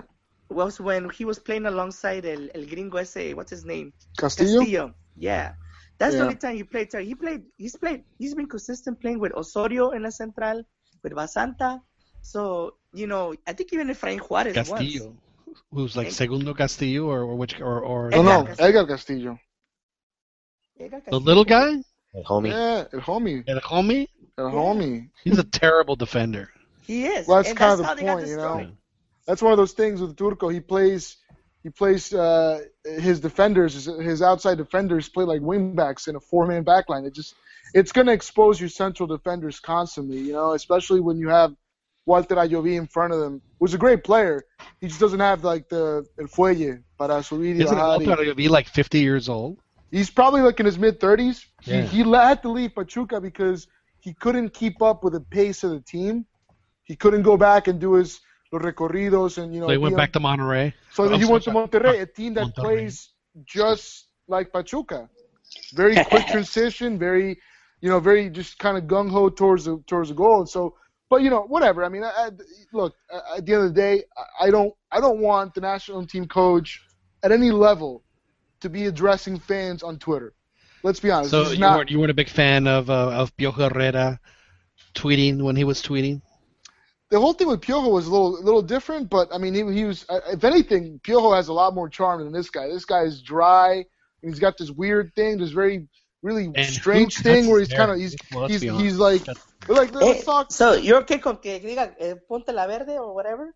O vota Uh, Ponte la verde. Listen, I'm gonna tell you this. What I'm not okay with is Potro. He needs to just shave his head. Let's be honest, dude. It's over. Why do you have a ponytail, man? Like you have. There's no reason for you to have a ponytail. Cut the thing off. Just man up. It's okay. Your your playing career is done. You've had some decent results with the national team, the youth national teams. Finish out the cycle and then get the fuck out, please. Ronnie, have you ever had a ponytail? No, Did you ever have a mullet? Who, who, who here's got a mullet? no. All right, you, you're asking the wrong question. You need to. Do you have a visible ponytail? I have a ponytail. I have a ponytail, and I'm telling him, shave the fucking thing off, man. You look stu- you look ridiculous, man. Are you are you are you over the age of thirty and you have a ponytail? I'm actually 30 years old, and yes, I do have a ponytail. You know, sometimes I do it. You know, it's not nearly as douchey as it sounds. You know, You like gonna- you like listen to Bronco like in your car? What's wrong with that? Do you listen to Bronco? Zapatos de tacto? No, Like yo, no- yo no, yo no zapateo con eso, güey. Do you hear that? Do you do you listen to that Queen music? That Queen? The Queen? The, Yeah. Queen? Yeah. I like Queen. I don't listen to it. Uh, no, no, like you know. not, not not not Queen, the British uh, the British band, like Queen, like you know, like the Queen, Queen, Queen. that that type of Bronco type music. Listen, let's just let's focus. Let's let's keep the focus here on on Raul Gutierrez and how Well, much the, of the funny thing was is that I I read this morning because I didn't know what had happened until I saw it this morning. And people are people are calling for his job. They're like, oh, you know, this this can't. And again, it goes back to what we were talking about earlier. This whole concept of of of of, of how the press particularly views players and coaches, how they, you know, the one bad step that a player or coach has, and they immediately have to go. You know, that's just that's always their stock response. Oh, he's got to go. You know, this guy, he, you know, we can't have this. Is you know, Carlos Vela went to a concert. Yeah, we we- got yeah, it's got well that that extremism is is uh you know it's it's just that's that's what fuels the the sporting press, and not just the sporting press. I mean, you know, you can look at any any other subject, you know, especially We're talking Mexico. about it now. Yeah, and, and now here we are. You know, we're talking about dudes' ponytails and and whatnot and whatever. You know, I, I think with with Potro is that You brought it not- up, man. Hey man, I'm just saying he should just shave it. Uh, it kind of bothers me that you know, dude, like it's over, man. Just cut it. You I'm see just- yourself when you grow up like that? when, when I get older, when my See, hair- now you know what it's going to look like. That's the thing. I, when when I get to that point in 15 Christian's years, I'm just. I'm just gonna shave my head and, and accept defeat. That's part of what happens. That's growing up, you know. Uh, But the thing with Potro is this is not an isolated incident. This has happened a lot of times. The guy shouldn't. I don't even think he knows how to properly use Twitter. To be honest, you just don't do it, man. Just don't. Just just stick to what you do, man. Get on the field and and coach the players. Sí, señor, yo soy de rancho. Damn, he was so mad that he rage quit, huh? Hey, so hey, um, speaking of hey, did Juan ever make it to the show? No, we're waiting for him. He said he was going to join us at 8 Pacific, and that was 47 minutes I ago. know he was going to talk about his, you know, His experience at MLS. and how he rustled some feathers. Did whose feathers did he did he run- did he did he get after Arena? No, no, it's just he posted some pictures of uh he posted some pictures of uh of what he was eating at the press box. Oh, did he get in trouble for that? No, no, it's just I get salty ass He got pretzels. trouble- He got trouble with you. R- Ronnie got butthurt. Yeah. You thought Oh. you get Uh, oh, you get when you pobrecito. go to the uh, Philly games. What was it? You get to get pretzels and warm water. This guy gets salty ass pretzels and warm water. This guy gets enchiladas. What the hell Oh. Is that? I get it, the whole choke on your enchiladas. I, Hey John, you were right about this game, man. This game is ridiculous. I'm telling you, it's, Oh it is the oh most God. entertaining game I've seen. For, in, in, Oh, can we it's talk just back about, and let's, forth. Let's talk about this Copa MX. You know, when it first came back up a couple, like two years ago, and people were complaining about it. I've seen the last two days. I've seen at least four games that have been outstanding, man. Outstanding games. This this game has been ridiculous. The the Pachuca Monterrey game last night was was ridiculously good. You know, it, it's, it's there's quality here. I don't know if people just poo poo on the tournament. Let, let's let's let's watch some more games. Well, the issue, the my big issue with it is just it's its format is ridiculous. Just you know, if you're gonna have a Copa, that's great. I think it's an awesome idea. It gives you know the younger players a chance to play. Just just do a one-off and play, you know, the however many teams and just single elimination all the way. they should That, add that to me is the best. they best. should add third division teams too. Yeah, I mean, my Mapaches need to play. that was a tremendous goal though by San Luis. Well, you know, hey, uh, Joel, they should have they should have included uh university teams from the beginning. Remember? Oh yeah, yeah, that's They should they should include that. I mean, because keep in mind, America since they America's only played one tur- one one Copa, and that was the first uh, the first season. No, I'm sorry. They played. Wait, yeah, they only played one the- season. The first one was with two second division teams playing the final, right? Uh, It is I think, correct. uh, yeah, you're right. You're, you're right. And then the second one, the second one, that's when uh, Puma, uh that's when uh, Cruz Cruz Azul, Azul. they, they finally Hey. won a trophy. Yeah. Hey, there's Juan. Hey, Fine. what's up. Oh, John, John's been pretty good in summoning people. Gre- uh, greetings and salutations, uh, live. Uh, uh, uh, uh, how do you say? Uh, in, in the trenches. In the, that's what I meant to say. In the trenches. Well, it's it's glad to hear from you, Juan. We were just talking about you. I don't know if you were listening to or not. Yeah, we were They- shitting on you, We man. wanted we were not we were not shitting on him. Being You're in right, the I tr- was- being in the shitting on trenches has another meaning for us. No, no, no, no, no, no, dude. I know I'm drawing all kinds of weird conclusions. En, en I tiempo know. de No, we- Well, yeah, you've heard that. You've heard that saying. En tiempos de guerra, cualquier hoyo cucumber. trinchera. Nombre guerra. What? De Carlos Yaya. Juan De Uribe is joining us, Yaya. Juan popped his cherry this week. He went to his first soccer game as a member of the working press. He went to the uh, LA Galaxy's thrilling 4-1 victory over who was it? DC United. DC United, who dominated United. that game, but it's okay.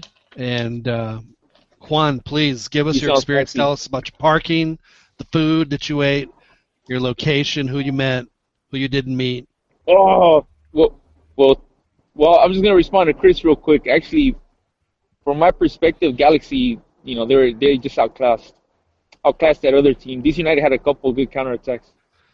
Uh, anyways, you know what, man? They serve, they treat the press really well, man. They like uh, when you walk in, they, you know, they have a lady. She gives you back rubs and she has you take off your shoes. You know, she rubs your feet and. Uh, Wow. yeah. they they like uh, they got this special uh, carpet that has like uh, what's that called airbags. Oh, really? So you take off your yeah, do you take off your shoes? You're floating basically in the air. It's pretty awesome. I heard they put Sybian machines on the where the where you sit in the press box. Every chair. Uh, you know, I, I think I think that's that's reserved for the out of town press. is Yeah, what, that was for Chivas me. USA. That was for Chivas USA. Yeah, the local press So, doesn't get so I, you know, I, and I, yeah, I- yeah. No, I but hey, think, good- uh, good article, You know, I think good the- article. oh, thank you guys. I, I, you know, I tried. Um, yeah, you know what? We didn't get to interview Giovanni, man. He was, uh, he left the stadium early. Uh, we, uh, we did. Uh, I I think we got a clip of Paul. Uh, what's his name? Sebastian Lletget. Yep. He was probably the most interesting player on the field. Uh, uh, there's, I think there's a clip of Steven Gerrard. I don't know if uh, I got it to, to Beto. What uh, what was the uh, the scuttlebutt around Giovanni? Was he really injured, or was he more? Did they take him off the field because he's just being ineffective? And then they said he Uh, to me, to me, I think he he seemed ineffective. I mean, his sub his sub came in and basically was involved in the all He of scored, the yeah, he scored two goals, got an assist, and drew a penalty on the on the on the other goal. I think it was, you know. Yeah, Mike, in- Mike Magee, who is a, a MLS journeyman, the guy is probably making at best 200 200k a year, you know, and, and he goes on the field and and, and in, in in 40 minutes puts Giovanni to shame, absolutely to shame. Did uh, Giovanni was he carrying a spare tire, or, or did he look fit? No, he looked he looked heavy, man. Can you hear me? Yeah, we hear Yeah. you. Oh, okay. I'm, I'm, uh, yeah, he looked. He actually he looked really really out of shape. He was he was like what what can I say? He was like in in everybody's way. So as soon as he came out, uh, that opened up the space for like uh, that Sebastian Lletget. It opened up the space for for these guys to to create more chances and kind of because like yeah, like Chris mentioned, Magee's more of a direct player. So you know Giovanni kind of he wanted to dribble and I mean, he, there's like one clip I think of him like making a guy lose, you know, but uh, lose his balance or something. But he was really, I just think, I just think they, he's not the player they, they really need. He's just there to draw Absolutely. The the, the demographic, and I mean, I, you know, I just Juan, So- Juan, do you do you think Gio likes players to link up with? Um, yeah, I, the this the playing style doesn't complement him at all. That's Absolutely. true. Absolutely. Uh, uh, like uh, they had a like they had a this uh, this national team guy. What's his name? Zardes. Chris knows him probably. Yeah. I'm sure he he's got his uh, poster on his wall. Um, of course. I wake Uh, up to him. I wake up to him every every morning. Scratch and sniff. oh man, but so like uh, you know this guy he's a you know this is just a different style of players. Even Gerrard he has trouble. He's, he had a really slow start, man. Like his first two touches were bad. So there it's just the team is not set up for Giovanni. If, if the team was built around Giovanni, I think he would do. He'd you know he'd definitely be a different type of player. Well, But- Giovanni is a counterattacker. I mean, the, that, that is where Giovanni is at his best. Is, That's a, that's is that's an excellent counters. point, John. I was just going to say, if you look at Gio's career so far, you know, Mallorca, Racing, the places where he really had more more than acceptable success, they were all counterattacking setups. You know, even with the national team, you know, when Vasco took over and, and Giovanni sort of got involved again, he thrived in a counterattacking system. I mean, he's not the guy that you know, and, and I think Juan is on point. I think that what it comes down to ultimately is just that the playing style does not suit him at all, and I think that's well, going to apparently be. neither do the double doubles. You, that's, a, you know, that's a fair point. that team it's built around Robbie Keane. You know, Robbie Keane is their he's their captain. He's their he's their he's the man. He, he's the man. You know, he's he's in he's in all their advertisement. He's I mean he's doing restaurant reviews the last time I saw. So you know they don't they don't need that many guys walking around the pitch uh, looking to pick his spots, and so they they're just tripping over each other's. Uh, Was the uh, atmosphere good? Uh yeah, you know what it was actually. I mean, you know, it's it's family friendly. They, I think, the, I, I heard some press people talking about um that the the the fan club had gotten suspended last year because they they had flares when they weren't supposed to, and they were they were doing smoke bombs. Um, so it's kind of in, in that regard, they really they really tempered it. But I mean, like I guess they got like two or three flank, fan clubs on opposite ends, and they they seem to cooperate, unlike unlike the uncivilized people uh, that support Club America Ooh. that are Ooh. fighting each other after the game And, True. and before. And before and, during. During. Yeah, absolutely. During. so I mean, it's So tell us about the enchiladas, man. They look delicious. You know what? The Chicken enchiladas they were they were good, man. They had uh they had free guacamole. You know, burn uh Fernando would approve. Uh, You know what, John? This, this the is gonna ru- be. this is gonna ruin going to the stadium for you because next time you go, if it's not at Express, once Yeah, you have you're to gonna- stand once you have to stand in line for the bathroom or or Yeah. you're in a bad seating section, cuando cuando va a caer el agua, you're, Oh, you're yeah. gonna, you're gonna be like just you guys are hating it. spoiled, man. I'm, I'm are going to. Vancouver in two weeks. I'm going to BC Place for when Canada plays Mexico. So uh, I don't think I'll get enchiladas. there. Now I'm curious. Now here in Texas we have Enchiladas. enchiladas, but it's like Tex-Mex and they put chili on top. It's hey, hey, Joel, Joel is right because at I mean honestly, I think since I started, you know, working, you know, the press, going to games, I think I've been to maybe one or two games as just as a regular fan, and the experience just sucks. Yeah, it's not the same. Is As it? fan, It- No 'Cause you internet. gotta- You gotta sit, you know, uh, 300 Well, feet well, up, and, and, no, well, and you here- can't here's- see okay. anything. All right. Well, the thing the thing about it is my bro- my brother used to give me uh, tickets to go to the Eagles, but we used to go in the in the, in the press boxes, and you know, I mean, it was like okay, pretty cool. did you sit in Uh, the 700 section? No, no, I mean it was lux- it was it was in the luxury suites, in the luxury suites. Oh, I Did mean, you ever get arrested and you had to go to Eagles? Uh, No, no, Hey, hell no, Joe. no. Every time, every time I, every time I go, it's because the Cowboys are in town, or you know, and some of my, bro- my some of my brother's uh, clients would give them tickets uh, to to go to the luxury uh, suites. So, so I mean, they were always fun. They were always great. Uh, But, but then, but then there was this one year where my brother goes, "Hey, I got tickets." He said, "Do you want to come?" I said, "Yeah, sure." I said, and I, the first thing I asked, luxury suites? Yeah, yeah, they're uh, it's up there reserved and everything. So we go over there, and little, you know, did I know that they weren't really the luxury suites? It was just basically you were up there. oh, you were had to You're- sit. the people. Yes. How awful. And Wait, then I'm like, and then wait, I'm like, stop, stop. I think that this, this this is appropriate for one of these. It's No. time for Ronnie's rant. Ronnie's rant. then by, by halftime, I don't know what we're yelling about! by halftime, I, by halftime, I had to leave. I, I left. I just did, didn't like it. I did not like it. You know.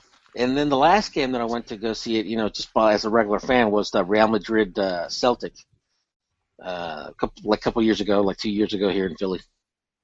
Damn. And you had to sit with the people there too. I, I didn't mind that game because I actually went with a lot of friends. Oh, damn, you got friends, dude? Yeah, well, I got actually like two good friends Man, here in Philly. like my image of you is like totally changed. Yeah, I know. They're, they're Almost- his chat roulette. He met them on chat roulette. Of course. No, no. I didn't get the uh, the answer. I'm sorry, Juan. Your your enchiladas were they chicken, beef, cheese? What were they? Enchiladas al hoyo. You, you know what? They had they actually they had they had three They three different meals. Did you have all three meals? They so they had uh they had uh chicken tacos, they had they had carne asada tacos, and then they had uh the enchiladas. The enchiladas were cheese. Yeah, man. And you know what? I didn't even get any, but they also had macadamia nut cookies. They had chocolate chip cookies. They had a they had salad. They had like freaking gourmet. I mean, dude, these guys. They got the soda fountain too. Yeah, they got it. this they had the Unlimited, unlimited drinks. Now I will say this: drink. uh, when the Cowboys, uh, when I do that stuff uh, in the summer, at the end of the game, they do uh, tap a keg, so you can have a beer at the end of the game. Oh, no way, man. Do they have that? Did they have that at LA Galaxy? Because if they don't, sorry. Oh, The, the what? I'm sorry. What was it called? The, the, the, at the Cowboys uh, NFL games, at the end of the game, they Uh-huh. they in the press box they tap a keg so you can have a beer at the end of the game. Oh, nah, man. They didn't tap a keg. So unlimited drinks. That's the only thing that was missing. Uh huh. They had cookies. You you used to be able to go and get them from the um from the restaurant, and it used to be connected, so you could walk from from the press box. You could walk to where the Galaxy has their like rex- restaurant, Mhm. and then you could buy the beer and bring it back. That's great. Okay. But then they they kind of like blocked it off. Yeah, they probably don't want the press guys many- to be getting, you know, drunks, chugging like beers and doing boy. keg stands. I Yeah. did for for a Mexico game. They did. Yeah. They were giving away free Bud Lights. Yeah, you, you ended up The playing whole game. The whole game, dude. Huh? Fernando Fiore. That's gross, dude. So there was one time I went to uh, the Ohio State Stadium, Ohio Stadium, when Texas played there like ten years ago, and uh, you know they had a very nice press box meal. They had barbecue for us because you know we don't get enough of it down here. But uh, there was a little like a ninety-year-old lady who was in our level that we were on the photo deck, and she had a tupper full of snickerdoodles. I'm not a snickerdoodle guy, but her snickerdoodles were delicious. There you go. I really enjoyed her snickerdoodle. I'm Did, not gonna did lie. you take very- some to go, John? I no, but we almost got into a fight. We almost got into a fight out, uh, after that game because Texas With the lady, the 90 year old lady? No, no, no. Some- But, some other but going after the last snickerdoodle. I did not. No, I left the last snickerdoodle for my, my announcer friend. He he made sure that he got. Them but anyway, no. But the, at the at the end of that game, the Ohio State fans were so mad that they were throwing beer bottles at little old at little old ladies that were Texas fans. We had Michigan plates on our car, so I thought they were going to break our windows. I mean, it was it was an ugly scene. And No, no, a- no, no. That doesn't happen in the U.S., man. Fans don't behave that way. We no, know of that. course not. You know, you know, We know that. not. That's They're- only they're down so- to the so savages civil. down south. We know that. Yeah, they're so civil. Absolutely. Well, Juan, do you have anything else to report about your your first time experience? Yeah, you know what? There was a lady from TV Azteca, man, but I didn't get her. I didn't get a chance to talk to her. She seemed really interesting. Was it Ines Sainz? No, I wish it was Ines. No, it was a different lady. I, you know what? To be honest, I don't. I don't recognize her. I think she's. She might be lower on the totem pole. Is she hot? Azteca America. Ugh. Yeah. It's one of those Azteca America or something. Yeah. Next Uh, time, next time you see the TV Azteca people, tell them to spend some money on the production values because they're absolutely terrible, man. Jesus. No, one one very important question: How bad was the cologne? The cologne smell in the press box. Uh, the cologne smell. I don't know. You know what? It's outdoors, John. It's uh, yeah, it's outdoors. The thing is outdoors, so uh, I I couldn't smell. And you know, the only thing I am gonna complain, man. everybody got a assigned seat except me, so I didn't get the goodie bag. They were giving away like uh, you know, T-shirts and I think like I don't know all kinds of uh, all kinds of stuff that I didn't get. That's the only thing I didn't get. I missed out on. Why don't you get an assigned seat? Uh, I'm not sure. I think Ronnie's gonna hook it up. Wait, did you get did you get the season pass? Or I'm not- I'm not sure. One off? I'm not sure if it's a season pass or not. it Uh, says on the on the on the thing. It should say right there, season pass. what? No, it just has the date, like 2016 You got pass. one of those disposable passes, and you just Is it plastic or is it paper or plastic? yeah, there you go. It's plastic. Oh, that's you got you got you got a season pass. Really? But you know what? You need know what, write the PR guy and go, Mira, did you just do this to me because I'm a Mexican? No, they, that they, stuff. the Galaxy at, at the StubHub, it's it's a small press box, and they have like press that have been covering that team for years. So Sure, a lot of them they get they get a lot of the, the preferential treatment, and then they're always getting like new reporters coming in. So Did you see Luis Bueno? Uh, you know, there's some, there's some.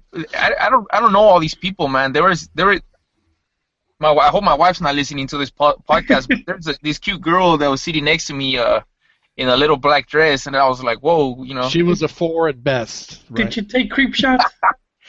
Huh? Did you sneak in some shots on your phone? No, man. I you was, could have pretended you were taking pictures or uh, Snapchatting. yeah, I could have pretended I was on Twitter, man. I was, you know, I was posting on Twitter a little bit of the game. Now, more Put seriously, what what is their policy on, on posting stuff? Because I know that some press passes like if you're going to be on Twitter, this you can't really do stuff during the game. Do they have a particular policy about that? Uh, they didn't mention to me. They, I mean, it was it was clearly visible that I was I was posting on Twitter from uh, from my laptop and from the phone. So, uh, you know, nobody said anything. And you know what? There was people. There were there because there's this this Galaxy Insider guy. I don't know his name. I mean, he was watching the game and posting all the news. Like uh, when Giovanni came out came out at halftime, he was like the first one to post it. Uh, when their goalie Dan Kennedy, he he pulled the groin. His name is Uh, Adam Adam Serrano. He's the Yeah, that Galaxy guy. Insider. Yeah. Yeah, Yes. um, here in here in Philly, dude. I mean, everybody's on Twitter. Sometimes sometimes they're even watching games on Fox Sports on their tablets. Okay, so they don't have a policy, I guess. Is, is, Not to my knowledge. No, not to my knowledge. Oh, that's you know what? About, going going back to the thing about Hey, uh, hey, hold on. Hey, uh, Juan, did you did you uh, print out my uh, my spreadsheet? the butthurt one. What's that? Oh, and, oh, the, the 90 liner.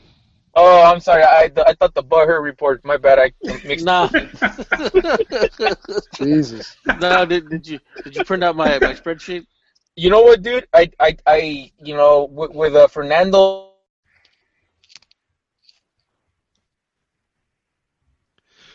I think we're we're gonna get a litany of excuses why he didn't.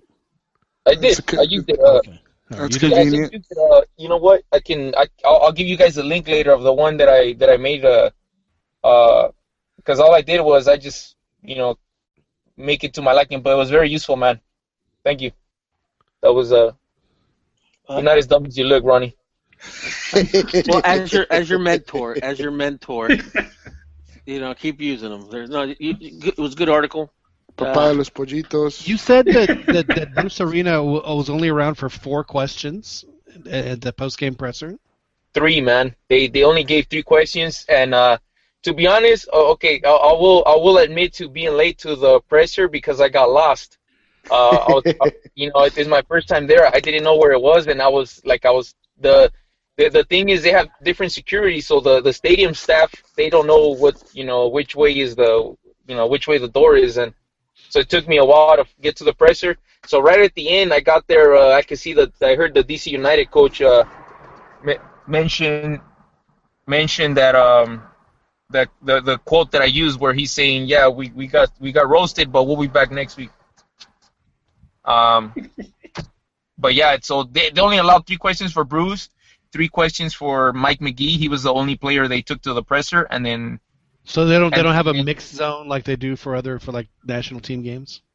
no, what they, what they do is uh they let you into the locker room, uh, and they have you like face the wall because these guys are you know walking around in their shorts and stuff, and uh actually the the one that I missed is because I'm telling you, man, it's like you know I was like I'm all like okay, well, you know, you know I felt kind of like like a you know in the lost like a lost puppy, you know, and so I missed Robbie Keane. Well, right when I saw that it was Robbie Keane, and I got my phone out, and I was, you know, so I missed out on what he whatever he said.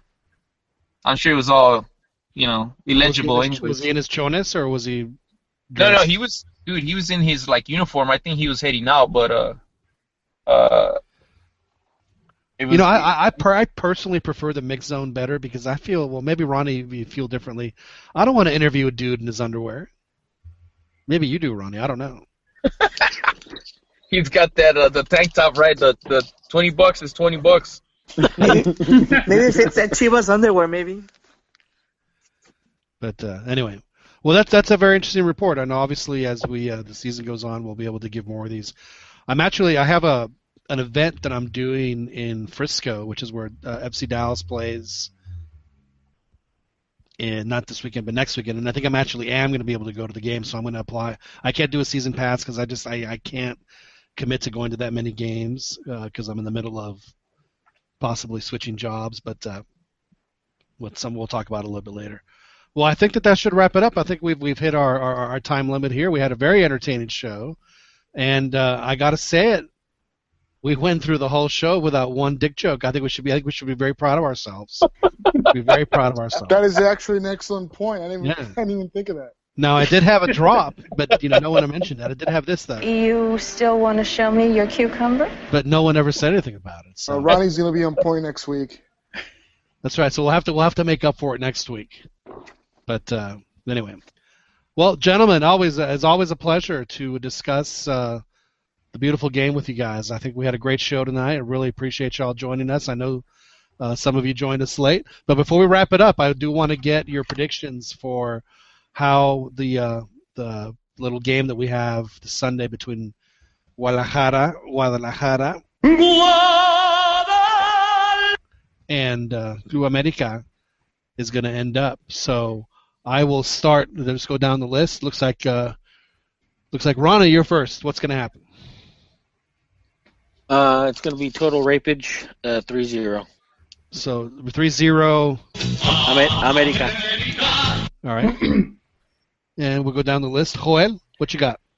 Oh man, I I am expecting Chivas to lose 2-0. So you think you think it's going to be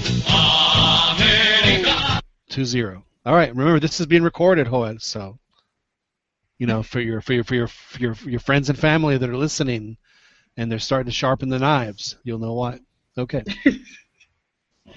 Fernando, what's going to happen? Oh, I, I think uh, Monterrey is definitely going to beat uh, Morelia this weekend. it's it's going to be a fantastic game, you know. So, uh, you know, the, the Clásico um, Nacional ya pasó last week, and we, it was a total success. So, Okay, so you say you say Mo- Mo- Monterrey will we'll defeat Morelia. Fair enough. Sounds good. Daniel, what you got?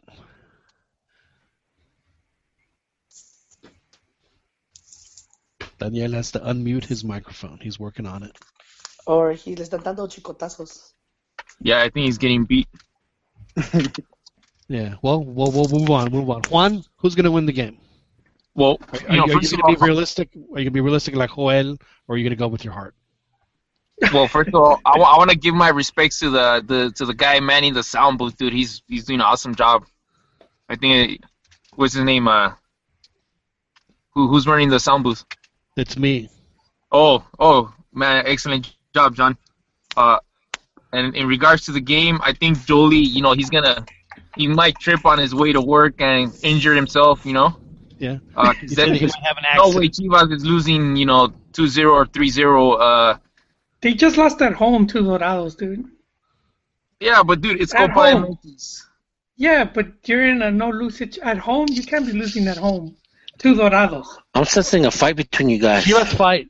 Chivas Dude, fight. We've been arguing this whole season because he's uh, he wants Almeyda out. He thinks, you know. But anyways, look, Juan The- is the trying to make Almeyda a thing. Let me tell you something. See, th- those Dorado players, half of them were in Chivas last season, Hay so they got tiros, hay tiros, hay tiros. ¿eh? there's extra motivation for them to play well. You know, to say, hey, we deserve to be on the first team instead of uh, you know, your borrachos. But I'm gonna say Chivas dos a cero because you know casi exactly. You know, Chente knows what I'm talking about. He he did. And Almeyda did say uh, there's one thing that I agree with, and he told the player he told the players uh, jueguen como hinchas. All right. Exactly. So- and you know, so- you know, uh, speaking of Almeyda, Jolie, he he Yeah. did take a shot at the America squad. He said, hey, with the money Vergara spends, he could bring uh 11 good South American players, which is which I don't know. He's giving the he's kind of starting the banter in an indirect way, no? Yeah, I, I think that was. He's. Juan I don't Uribe bringing the he's saying. Chivas talk hard. It's even surprising Joel. Yeah, definitely, man. So, so you think Chivas is going to win? All right, Christian, what Yeah. you got? Dos a cero. Well, I was gonna say the same thing. I don't think it's gonna be dos a cero. It's gonna be two one, but I think Chivas is gonna take it. You think Chivas is going to take it? All right, so one more for. Wait, All right.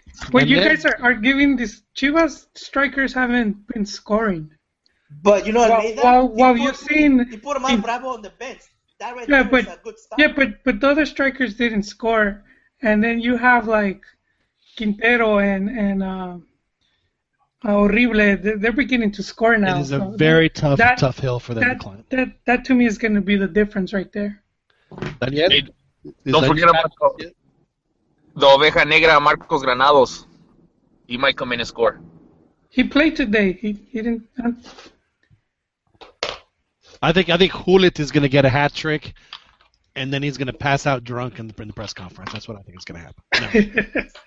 Daniel Hey, Daniel Preciado, are you joining us? Or are you still muted? I think he's still muted. I think he's having he's having a, a, a conversation. No off tiene nine. permiso ahorita. That's right. He, he needs to do three chores Hey, well, I, for every for every ten minutes of podcast time. Chiquis, what you I, I got? think I saw the Dorados game today, the, the Dorados, and they they were bunkering. They had everyone back, and Chivas did like it looked like uh, the U.S. versus Mexico a few years ago.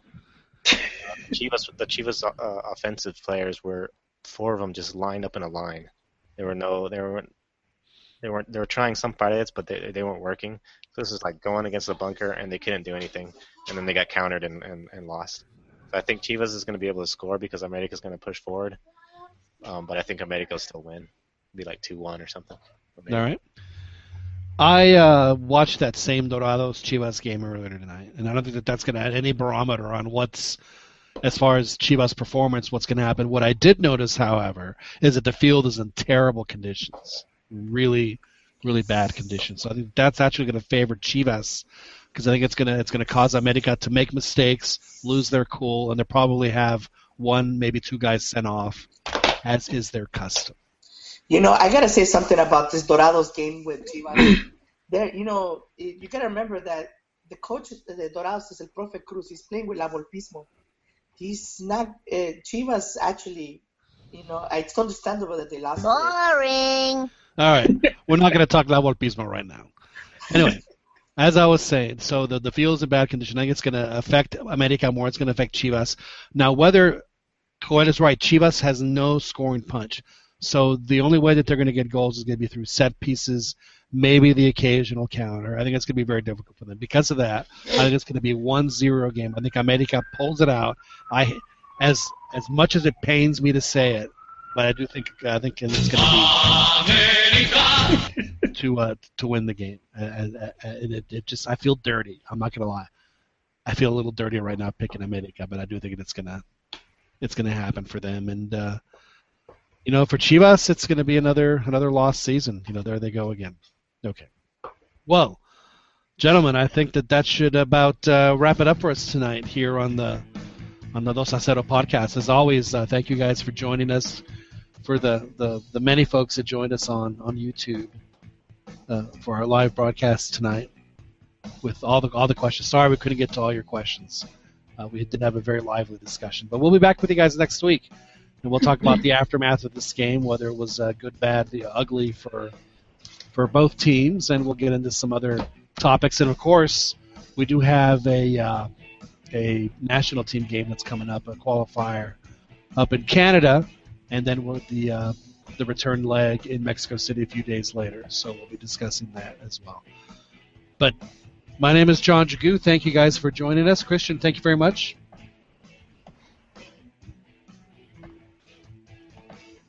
Oh yeah, thanks, John. No problem. Sure. Daniel, thank you for He joining was- us. He was looking at his ponytail. Thank you for having me. Daniel, very quickly, who wins, America, America or Chivas? Chivas. Chivas wins. All right. Chiquis, Chiquis got a Chiquis Garcia Campa. Thank you for joining us tonight. Hey man, thanks. Had fun. Always a pleasure. Fernando, always a pleasure. Hopefully your likewise. uh, Rayados will keep going. Appreciate it. Joel, Fun times, John. Fun times. glad you times. could join us. Glad you could join us. Ronnie, always a pleasure. Thank you very much. Likewise. And uh, my name is John Jagu. Thank you guys for joining us. This has been the Dos a Cero podcast, the Yamerito production.